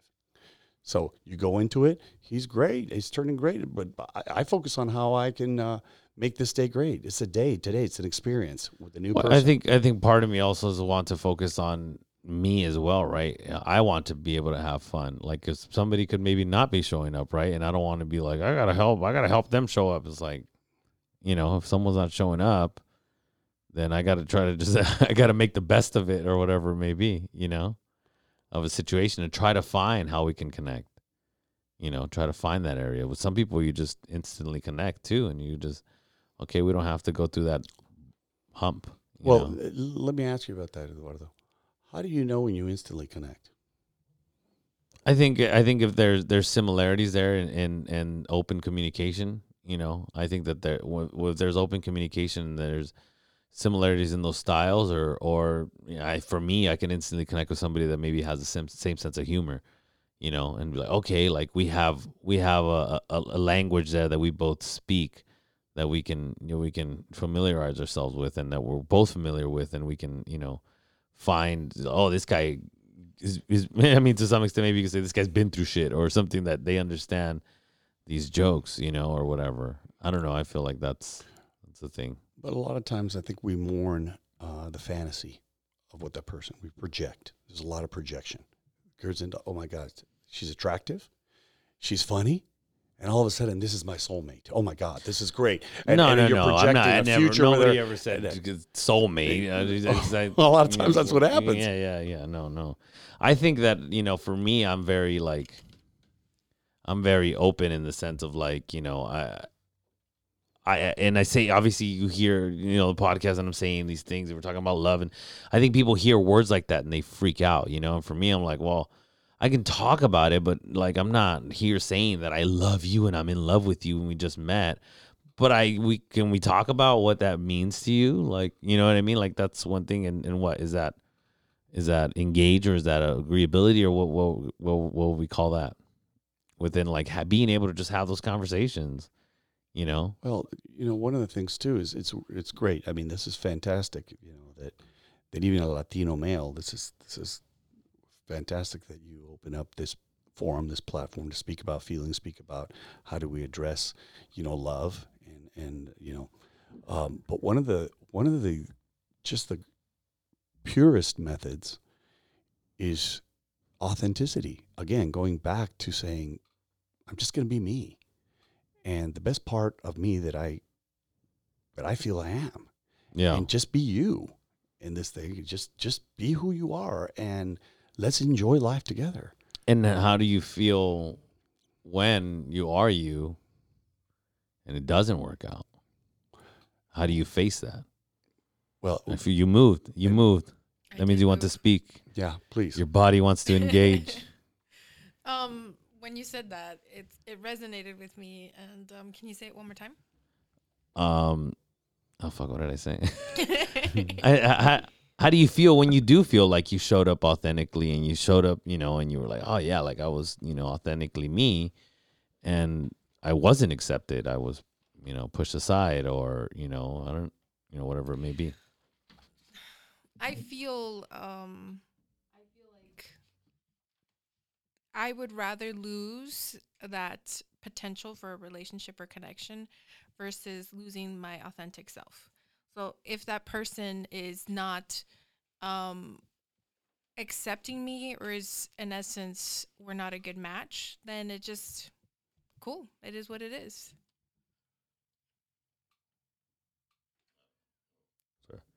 Um, well, do you want me to read this? Hey, um, yeah, read read what that said, please. That would be great. I think that would help. Okay. In this world, many live their lives in the reverse. Yeah, like that. Is that No, no, no? They try to get wealth to be happier. But we need to be real with ourselves. Then do what needs to be done to find our true selves and what makes us happy. Keep on going a little bit, please. More. Being authentic is not something we have or do not have, it is a practice. Being intentional about choosing how we want to live, be real, honest, it's a choice. Keep going. Well, it's right on point. Yeah, just keep on going. It's right on point. Staying authentic is a tough decision. Some people's authenticity is seasonal and based on the situation at hand. Choosing to be authentic is both hopeful and exhausting, especially in today's world where culture dictates what is appropriate and what is not. And if we try to blend with the measures, then there is a cause for alarm. Could you could you uh, re- repeat that, please? I think that's very poignant. Staying authentic is a tough decision. Some people's authenticity is seasonal and based on the situation at hand. Choosing to be authentic is both hopeful and exhausting, especially in today's world where culture dictates what is appropriate and what is not. And if we try to blend with this with this measure we try to blend with this measures, then there is a cause for alarm. What does that mean to you? I think that when I when I hear whenever I hear culture and dictates what is appropriate, it's just like that. It's just like eh, the the the the thing that comes up for me at that point is like, like if uh uh you maybe you're dating somebody and then they're like, you know, you post on Instagram and then they're like, why did you put me on Instagram? And you're just like, I don't know, I just wanted to put you like I just wanted to put this picture. I was happy that we went out on this date or I was happy that we were doing this and it was cool and you know we took a picture and then I put it on Instagram, you know, because I want my friends to see it. And it's like, well, oh my god, why did you do that? I didn't put you on my Instagram. That that's that's what I'm hearing of like the culture dictates, right? Because that's oh, this, now it's something because you put it on Instagram, right? Th- That's perfect. That's you know, cultural dictates. That's that's the problem. Okay. Instead of like, we did not, did we not have a good time? Did we not have fun? Did we not take these pictures? We, you know, it's like, oh, but now, oh, oh my God, what are people gonna say? You know.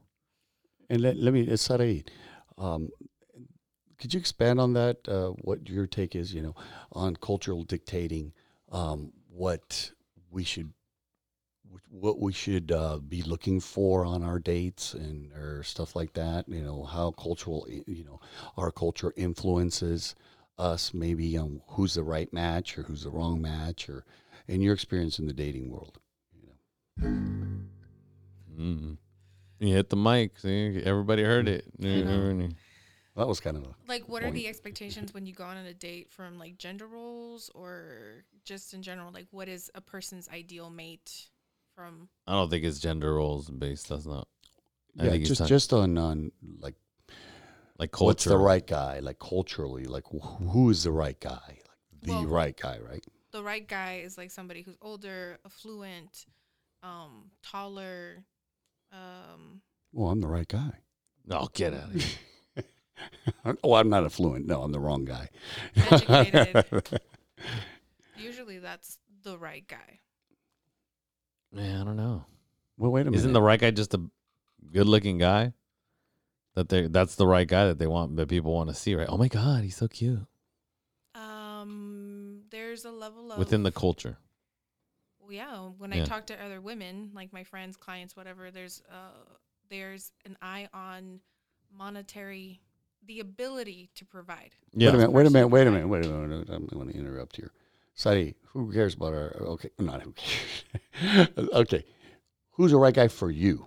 Forget about Oh. clients. Who are like you? We want. Want to get uh, personal here, right? yeah. yeah Come on. What's the matter with you? That's what. What that's I didn't do. That's What, what me? you What's do. the matter with me? Yeah, you gotta What's the get matter with you? personal. We gotta, Nah. we gotta get personal. Nah, nah, nah, nah, nah, You nah, gotta gotta get- go cool. you gotta get, uh, Nah. personal here. okay, Sonny, who's the right guy for Sei un you? pazzo. Okay. Okay, No we're more going clinical Italian. stuff. That's Okay. it. No clinical. No more stuff. clinical Oh, stuff. That's wow, it. Okay, cool. right. Um, Oh, the right guy wow. for you me. said me to do it. You, I've, I've been. This has been heavy. I'm like, let me, let me- All right, Sonny, go Um, ahead. emotionally intelligent um is number one. Like for me, uh, I feel like Sonny, wait a minute. What's that mean? I don't know what emotional intelligence is. What what what is that? Emotional intelligence is just kind of the ability to recognize and identify and express feelings. Um, somebody who is okay into going into that space, not somebody who is resistant or avoidant, or perhaps even um, um, how can I say manipulative. Okay. Okay. Wait a minute. Eduardo. Remember to come Uh, up okay. to the mic. Wait a minute, Eduardo. Okay. Are you that emotionally intelligent guy? Come on, right now. Am Go. I emotionally intelligent? Yes. Oh, I don't. I mean, just Okay. asking. Okay, How do you, why do you say that? Um, I would say that I'm emotionally intelligent in the sense of, you know, I, I try to empathize with other people, and I, but at the same time, I'm, you know, figuring out what how I'm showing up for somebody else as well. You know, And what else? what do you mean? That's it. Well, What do you want little more? give- do Expand want? a little. I just because I'm not I'm not evaluating it. I'm just kind of I want to expand. I, I Yeah. don't understand. No, I think uh, again, it's it's uh, I I think it's it's it's like I said, it's not it's not looking for for disqualifiers, right? It's just really trying to figure like like what someone else is looking for too, right? Like it's not just um it- I- I'm like trying to see if if I'm the right fit too, right? Not not just be like, "Oh, yeah, I'm a great guy." Oh, well, Yeah, of course, I'm a fucking amazing guy. You know, but my it's like I may not be the right guy for you. I don't know, but that's why I'm trying I want to have the conversations, right? Those what she's saying, those those conversations of like, well, what are, what are you looking for? But I think a lot of people again think that those conversations like, oh my god, you want me to commit right now? It's like, no, I'm just what let's let's put it on the table at least, or just oh, I want to get you know what where your mind is at least a little bit. Like i could say hey i'm looking for some like uh, you know i've told somebody before like you know i'm looking for something serious or something and then they're like well what happened? You said you were looking for something serious. Like yeah but i need we need to get the too serious right? Even though i'm looking for something serious doesn't mean that just whoever pops in is gonna be you know hey i was looking for something serious. Oh you want something serious too? Oh my god what a coincidence. Let's just be serious with each other you know? Okay, um, let me let me ask you here, Sadi. Let's throw out the obvious. Okay, something subtle that's a turn off for you when you're dating a man or you know, um, or woman. I mean, when you're dating, um, what's a subtle turn off for you that most people wouldn't think about? on or off you're you're talking off the Which are- mic Oh, I'm sorry. I'm sorry. That would just be talk uh, into it you don't need to yeah. move it that would be kind of a, a you said on or off On. on turn on Turn on or turn off? yeah see I No, no, no. Excuse me. I'm sorry. A, a turn off. Something that that would be kind of subtle. It's She can your- still hear your you personal. It's your mic. personal. It's your kind of personal things that I. Stuck, you know, It would be subtle. It's kind of like uh, that's not something I'm looking for. Just to get an example of what what today's society's kind of stuff. Lack of awareness, just not really being aware of themselves. The inability to not be present, just get up they're on not um they're not um they're just not self-aware enough for And so- example Uh, Okay. Yes, please. for example For example. um oh man i'm gonna have to think um i So- guess sorry go ahead go ahead no i was gonna say so carlos did this thing or you know, Well, yeah, No, yeah his no, name wait a was minute. Jamie. Sorry, Yeah, yeah, okay. that's Okay. good. Sorry, give an example of, of a date. You don't need to name the guy's name or you know. Yeah. Just give it. I went out with a guy and you know, he wasn't self-aware. Give give an example. no no no she said lack well she said lack of awareness right lack of awareness Yeah, it's you know, capacity of you know self-reflection i guess Yeah. like to be um desired. the cell phone's on the table and there's uh just You went out with a guy and the cell phone was on the table. I went out with the guy the cell phone was on the table i like that she was just like it was hard for her to say that she was on this date Yeah. do i really She- have to get we were at Buffalo Fine, Wild fine. Wings in Indio. Coachella. No, I'm just Coachella. Okay. yeah. um we were at the Winco. Yeah, Damn, we- you know where I come yeah, they got Wait, wait, Wincos out wait. there. I know they got Wincos out there. It says, I want some horror stories. I mean, come on. Let's, Uh, let's, let's, so let's, we let's want- you want Oh my horror God, story? horror stories. okay. No, you know what though? I feel like people, i- i- especially when they talk about dating, they thrive more off the horror stories. And if you say, you know what, he was fucking amazing. You know, it was a great date. They're like, ah, I don't want to hear that. Tell me about the other guy. Yeah, tell, me, okay, sorry. tell me about the guy that ran out on the bill. you know what I mean? Those are the funny. But it sucks, right? Because the good ones are not the ones you want to hear about. But it's I guess it's hard for me because I don't really have horrible dates. My dates usually are pretty cool. Like we have a good time with each other. We're we're having fun. We're laughing. Um, it's it's kind of like a vibe I get. Like Okay. And so, okay, then if that's, then where have you seen problems ensue? um Because you said there's a lack of awareness, right? You're talking about the phone. So what? Where did that come up? If you're having a great time, but what? They're on their phone. So you kind of didn't maybe have a good time. There was a couple laughs, like, but yeah, there was like when the person is not present. Like Yeah. when they're so focused on um everything else, but they're not willing to actually ask a question about you or get personal with you or build intimacy, and I mean emotional intimacy. Build intimacy at any level, like not even being like friendly with you. Then it's kind of like this is not. but they're funny. You're having a good time. You just said. I'm the funny one on the date. Oh, you're the funny one. Usually. Oh, okay. Ooh. I'm just Eduardo, kidding. Eduardo's all like, "You're not very funny." You're not funnier than me. Nobody's funnier than me. Okay, Eduardo. Why do you hide behind the veil of, of comedy? Why is that? So Why do important? I? I don't. That's the thing. Why- I don't. eh, I she's don't. funny. She's funny. That, that's that's more important than everything else. She's funny. Oh, I love that. I mean, because I What? feel Come on. that no, because comedy, comedy is if you really want me to break it down, or comedy and a sense of humor has so many layers to it, right? Comedy can can can, can be, you know, can it comes from so many painful places, right? And if you're willing, I think if you're willing to laugh about something, that means you're willing to talk about it, and you're willing to see it from all different sides, right? That's why comics have so much pain, right? But they're willing to talk about it, and we see the world from different eyes, right? We we try to see flaws or we try to see differences or something that stands out within something, right? Like I can I can be you know, even in the saddest moments, right? Even maybe not in the moment, but after I'll be like, oh, that was fucking hilarious, right? Like I, I could talk about like a, you know, like at my dad's funeral, something that happened that I think was funny. That day I wasn't laughing about it, but then after I was like, what the hell was that about? Like I'm just like laughing at something that was weird, right? Because that's the way. But I feel like again, it's somebody who's. I think when you're willing to look at something from from the the side of laughter, that means you're willing to engage on it. and You're willing to. um uh, analyze it, right, and laugh about it, and have a, a better outlook. Somebody who's not willing to, "Hey, I don't think that's funny you know, about everything. That means they're just very cynical, and they're not, you know, they can't bring that best person forward.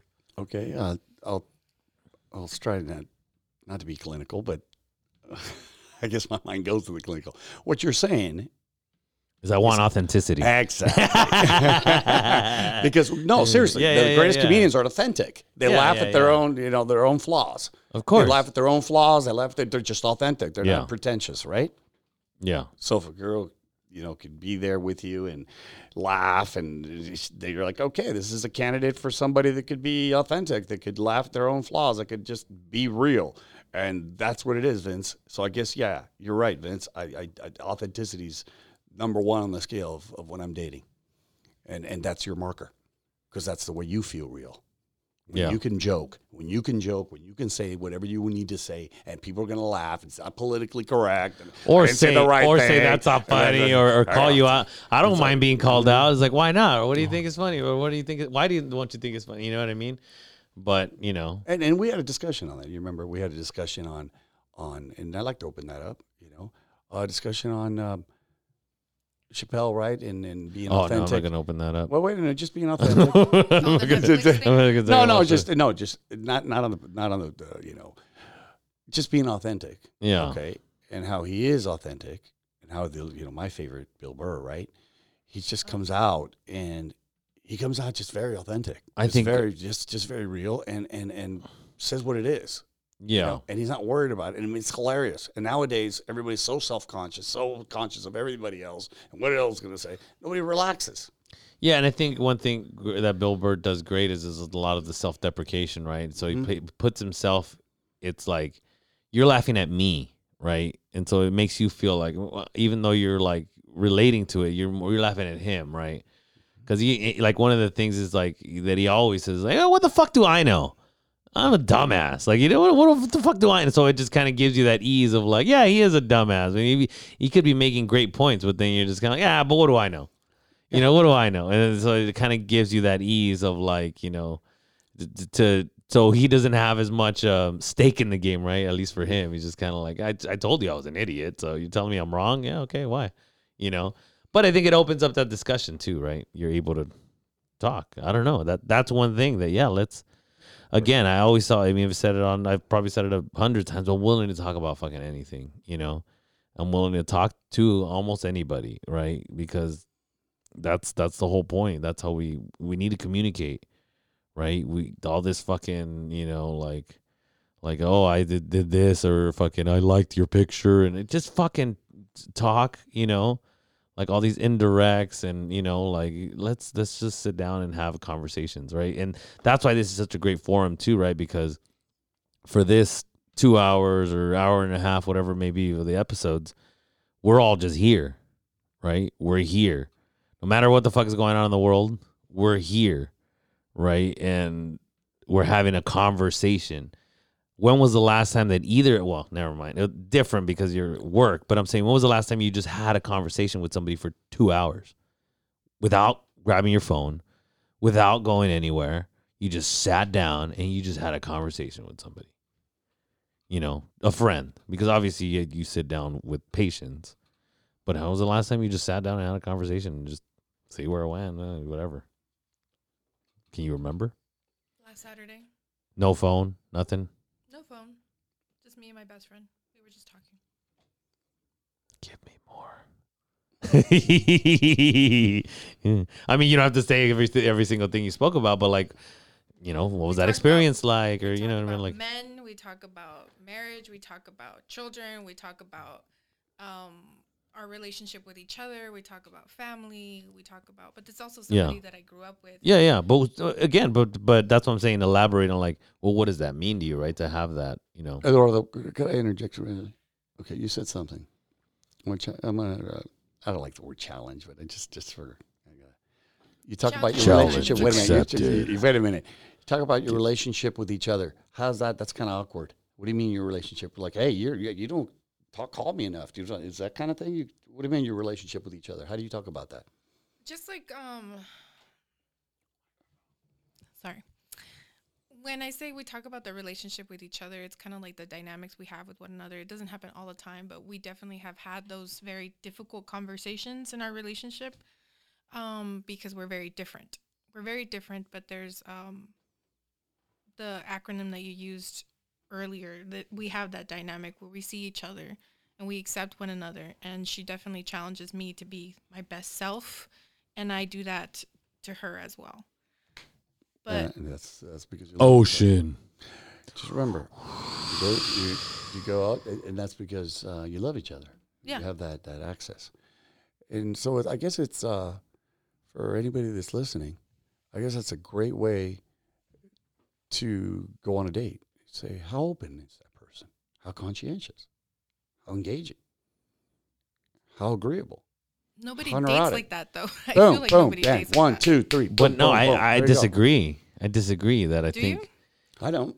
I don't. I. I, I don't think you're gonna just no, yeah, yeah. I think I think you that you subconsciously you think of these things, but you're not. You don't. You don't have that. You know. You don't have the. You're thinking about these things. You're like, just like you said. Oh, lack. You're just saying a different. Lack of awareness, right?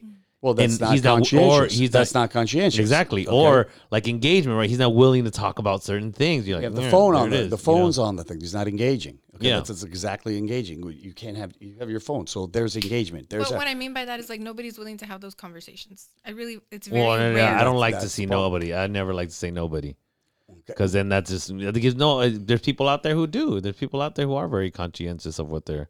You know what I mean? I- I think it just gi- it gives everybody to know like, yeah, it's ho- it's hopeless out there. You know what I mean? I don't want to believe that. I don't. You Well, know? You have a point. It's it's it's it's hopeless when um, your expectations are very high, and you don't know what you want out of a relationship.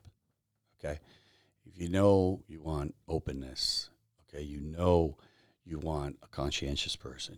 Know you want to be a conscientious person. You want to be because as as you're looking, you also have to check yourself, right?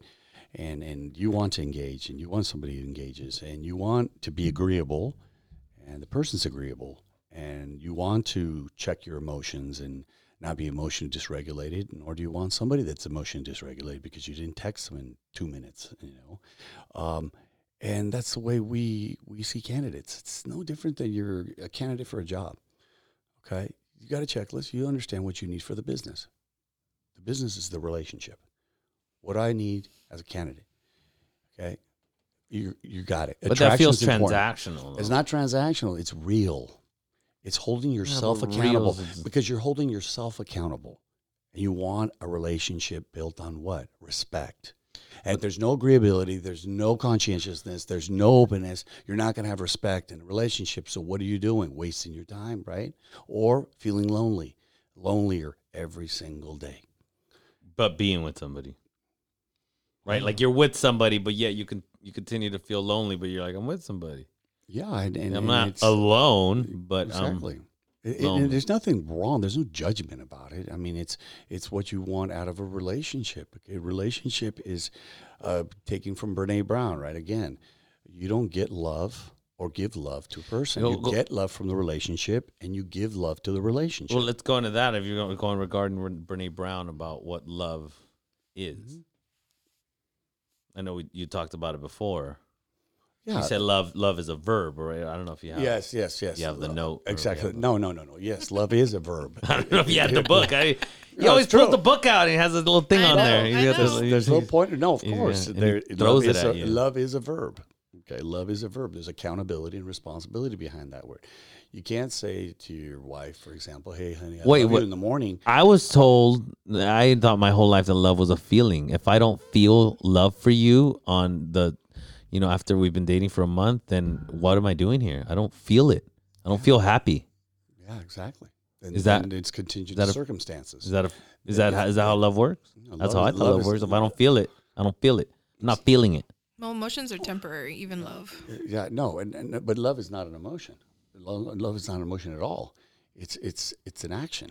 It's mm. it's something that I do voluntarily, hopefully unconditionally, um, because what I hold esteem for you, Yeah. and and and that's what love really is. It's getting up and going to get some food because my wife seems a little bit sick, so she, I get up and you know get up and I go to Safeway get soup and I make soup in the middle of the night when I'm tired and I don't want to do that, but she's sick and she said don't do it. She says you don't need to do that. You say no. I insist. That's what love is. yeah.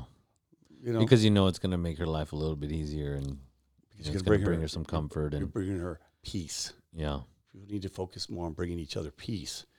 Okay, and and and that's really at the basis. It's, I don't think it's that complicated. It's just getting out of your comfort zone. Remember, you talked about that, Eduardo, about comfort zones. You know, people don't really like to get out of their comfort zone and get, oh God, I got to go do this. I got to go. I got to stop playing video games for four hours. You know, I'm 38 years old and I'm in a marriage. I got three kids and I'm playing video games for four hours, three hours. I don't Yeah. want to do. I don't want to do that. I don't want to go out there. I don't want to go do what I need to do. You know, okay then. You know, it's it's there's nothing. It's just the life. I think we have to be honest with ourselves of what, you know, either what we're running from or what what's troubling us, right? If that to staying within that comfort zone, right? Like staying at a job or or staying in a certain living situation, right? Or a certain city, and you know, I think that that one thing that I had um, seen recently that um that I think people a lot of people do is is trying to looking for like trying to create change, right? Um, I don't know if you've heard of Young Young Pueblo. Do you you know he has he does a lot of like short. He has a book. It's a bunch of like short little. I don't know if you call them musings. I don't think it's like quotes, but it says you can change your location, meet new people, and still have the same old problems, right? A lot of people want to run, right? They're like, "Yeah, I'm going to move to Seattle, and I'm going to move over here, and I'm going to move to Spain, and everything's going to be so much different, right? It says you to truly change your life, you need to look inward, get to know and love yourself, and heal the trauma and dense conditioning in your mind. This is how you get to the root of internal changes and have significant external impact, right? Because I feel like a lot of the times, well, let me change my hair, let me get a new car, let me get a new phone, let me, you know, let me move, you know, let me change jobs. I mean, but but you're not getting to the root of what the hell is really bothering you, right? But I, I think it works, and I think that's why so many people do it. It works, but it's so temporary. Well, y of course, and that, that's what he's saying to get to the, the root. You're not you're not going to get to the root, right? It, it works in that moment of like, oh, everything's new, right? I always tell people I've I've traveled, you know, I've gone to different countries and stuff like that, and I think what I really love about traveling is watching the people who live there, because you're just kind of like, well, people ride the bus in San Diego, people do this and that, people go to the grocery store in San Diego, and to them is like me seeing them is like you know somebody watching me walk into food for less right? Like oh my god that guy's got to food for less. He's the fucking you know look at the he's so american. You know what i mean? It's just like like a tourist you know oh my god how american these people you know? And you go somewhere else like oh look at all these italians. You know they got a salami in a bag. Oh they're so italian right? But they're just people living right? They're just going home right? And you're there you're a tourist right? Oh my god the building's cool or whatever you know? And i like i like that it's just like this is just people right it's just it, it, it's not any different you know they're just going to get food they're going to cook they're going to go home they're going to have some of the same problems or whatever they're going to go to work tomorrow i kind of like the mundane is my point i like that that it's like we're we're all people. We're all kind of doing the same things, you know. No matter where the hell you go in the world. Well, again, the destination sometimes is very irrelevant because when you think about it, do you want to exist or do you want to live?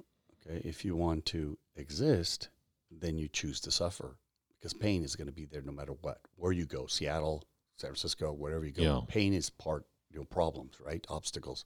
They're going to be Pain there. is temporary. Well, no, pain is forever. Suffering is a choice. Suffering is a choice. Pain is temporary. No, but how you deal with your pain, you choose to suffer.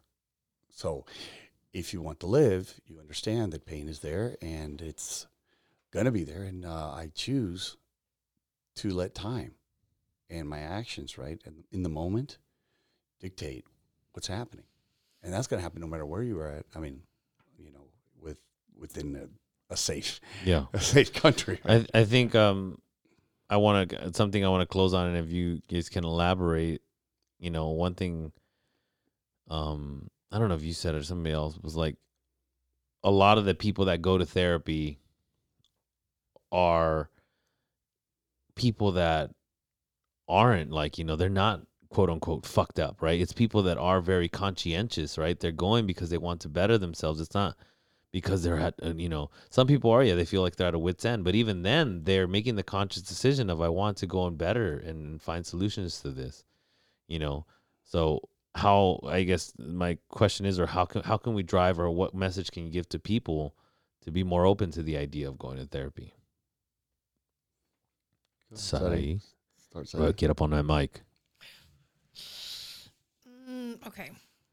What can I repeat the question again? okay how can we get more people or how, what what message do you have for people to be open to going to therapy because i think that people are want like like your normal average person that maybe has never gone to therapy feels like i got it under control right i got i follow fucking young pueblo and i follow the angry therapist and i get it i get it i get what they're saying and i can apply it you know like how do you tell that person like to go to therapy or what what do you tell somebody like that that you know they've never been to therapy and they don't think they should go because they're not fucked up there's nothing wrong with them Um, I don't know. That's a good question. I think it's um really supporting them in the space that they are in that moment. So it's recognizing, okay, well, you're saying to me that you don't need help, and I I get that, but you could go to the next level, whatever that level looks like for you, and I'm here to guide you and help you through that. So it's like an invitation. Yeah. Yeah.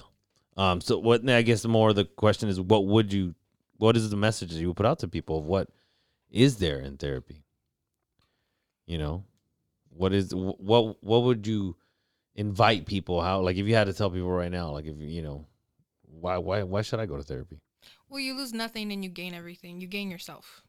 Like at the end of the day, you get to know yourself a lot more. And I think that's something that nobody can take away from you. So for me, it's like come to therapy so you can really just know who you are. yeah vince Let me ask you a question. No i asked you a question Uh, no no job, you right? can't handle the truth okay okay. when I came in here, we said I was going to be conducting this interview. Okay, let me ask you. Why would you go to a physical trainer? You want a body like Cristiano Ronaldo. Okay? Why are you going to go to a physical trainer? 'Cause Well- you don't know much about, you know, how, you know, you get, you have a general sense of picking Yeah. up weights, you, you see videos, yeah, you know, you, you you know, when you went a couple times with your cousin and you did, you, you could do the Yeah. weight, you could do the gym yourself, right? you want to get go out and fucking ripped. You know, okay, but you know, you have this general idea of what you want to be, right? How you want to look. You want to look a general, uh, a general way. You come, you go, you hire a physical trainer, right? Yeah, Okay, all right. Why would you do that? because he's a beefcake, and I want to be a beefcake. Why would you do eh, that? Because he's been down that road. He's he knows how to get down. You know, he's he's he knows how to get to where I want to get or And whatever. what is he going to do for you? he's gonna help me get there to where I want to get. To the body like Cristiano Ronaldo. Yeah, right? yeah, yeah. okay? You, he's that's okay. You're going to get there, right? Yeah, Are you going to get there just by showing up? by showing up to his To gym. the session. Yeah, yeah, yeah. Are you no. going to get there? No, right? No, I got to Well, I got to show up. Like literally Okay. show up and do the work. Ah, there you go. Do the work. No Takis, right? No what? No, bag of Takis. What, you saying Takis? Takis or whatever. Oh, I think you're saying docky, like Dockers or something. Like, oh, okay. You take care of your nutrition. You're yeah. going to do what? Your 45 minutes before, you know, the session of you know, Cardio treadmill cardio. yeah. Okay. You're going to go there. Legs. You're going to do it. He's, you know, what does he Well, do? he's Wait a also, minute. it's also accountability, right? He's Absolutely. he's holding you accountable, and he's he's he's, but he's also ma- motivating you and, and pushing you through. The the analogy that I go, go Okay, ahead. wait a minute. And he's keeping you what? Safe. Okay. Because you're going to do some, let's just say You would, don't know yeah, how yes, to- yes. just You would keeps hope so safe. that he's keeping you safe. Yeah. Yeah. Okay. So it's in an ideal Some world. trainers are like, you fucking CrossFit, bro. Blow out your shoulder. Okay, he knows what he's doing. Okay, so he's keeping you safe, holding you accountable. He's a coach. He's a mentor. He's there for you. Mhm. What to get that body? Now, why do you want that Cristiano Ronaldo body? Let's go there. Well, that's another. That's no, no, no. That's, that's not in that. You have an idea of what Yeah, you yeah, want, right? You have an idea. This is going to make me more attractive. More, you know, whatever. Build up my self esteem. Whatever you right. hmm Okay. I want to be healthier though. And, and okay, that too. Okay. So people come to therapy. They think they just show up. They don't have to work. They don't have to do anything. Therapist's going to fix everything. They don't. They eat Takis. They eat whatever they're going to do. Fucking doc. You know, they, they- they'll go home, do no, no homework. It's just going to happen magically. Yeah, yeah, yeah. Or you need to solve it. Okay. Yeah. What am I paying you for? Again. What am I paying you for? Solve my issues. Yes, When I okay. come here, I can't come here once a week, and you just tell me why Yeah. life is right. Okay. So I think you get my point. My point is, um, when you're ready, really, to go to places that you don't want to see, see, see therapy. It's not for the faint of heart. Okay, therapy is to go in and see things that you don't want to see. To solve But- your problems, you have to look. Don't you think that deters people, demons. though? Wait a minute. To solve your problems, right, you have to look inside of your demons. You have to analyze your demons. You have to analyze your insecurities. You got to go through, you know, your, you know, developmental years. There's a lot of work, Mhm. okay, to do to get the results that you want to you want to have, right? You have these results. You want those results. It's going to take time, I know. and it's going to take. So that's what I say about therapy. Therapy is not okay. It's not a character flaw. It's far from that. Far from that. It's the most remote thing from a character flaw. You come to therapy to be accepted. Okay. How can we help you be accepted? Mm. Because that's what basically it is. We have a primal need to be accepted. And that's what therapy's there. That's why we ultimately, that's why we're here to bring you closer to your authentic self so you could live and not just exist. If you're not your authentic self, we can't bring you closer to your authentic self. It's going to be hard for you to get along with your wife, get along with your kids, get along with your friends, to be accepted. That's why therapy is needed because we have a primal need to be accepted. And we, when we don't feel accepted, there's mental illness. I mean, barring bipolar, schizophrenia, organic, okay. Yeah. But I'm talking about, people come in. Anxiety, So- so- general yeah. anxiety. And anxiety comes from that, from not being accepted. What? Anticipatory anxiety. I anticipate this. I'm going to lose my job. I'm going to lose this. I'm going to lose. I'm going to do this. Depression. Same yeah. thing. If I date this person, then my whole life's gonna change. I'm not gonna be able to go on this trip. I'm not gonna be able to go. Mm-hmm. You know, I'm not gonna. I'm not gonna hang out with my family because now I gotta hang out with his family, and then I gotta go do his thing. And oh my god, they have the same birthdays or blah blah blah. blah, blah. You go down all this fucking. All these, all rabbit holes. Instead of just saying, well, you know, we can compromise, we talk about it, we can, you know, hey, let's go over here a little bit. Let's, and either way, wherever we are, we're gonna have fun because we enjoy each other. Exactly. So, you know, coming from that stance, that my suggestion is throw out everything everybody's ever told you about therapy, everything you've ever heard about therapy. Wait, we they just listened to a whole up episode of Oh, therapy. it. Just throw out these conceptions, enjoy the experience, go there, but understand that it is very painful to speak with your demons. It's very painful, you know, if you're not willing to do that. But But when you get to know them, right, you get to put them on a leash. And once you put them on a leash, you arrive at mental health. And then you'll be accepted and loved and cared for and all those good things that we all want. But you got to put them on a leash, man. They're never going to go away. Yeah. It's called pain, right? Yeah. We choose to suffer when we choose to ignore our demons. Yeah. So what are the um, suppression to suppress suppress your your feelings, right? Or in denial. yeah, yeah. I'm, I'm great. I'm perfect. Everything's going good. I don't need a therapist. What do I? Yeah, they just weren't the right person for me, or they're fucked up. My family's weird. They're tripping. You know, they're always against me. Yeah. You know, instead of like, well, you know, how am I showing up and what am I doing for others? Exactly. Uh, any anything in closing? Any in closing, Sari? No, I think you pretty much said it all. We can't hear you. I think Vince said it all. We said it all. Well, Oh, by a little bit.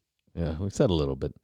Um, so okay, yeah, so it's a it's a great place to end. Um, uh, you know, again, I think it's a ending at an invitation for people to, to go to therapy. Obviously, is is the goal of of this podcast.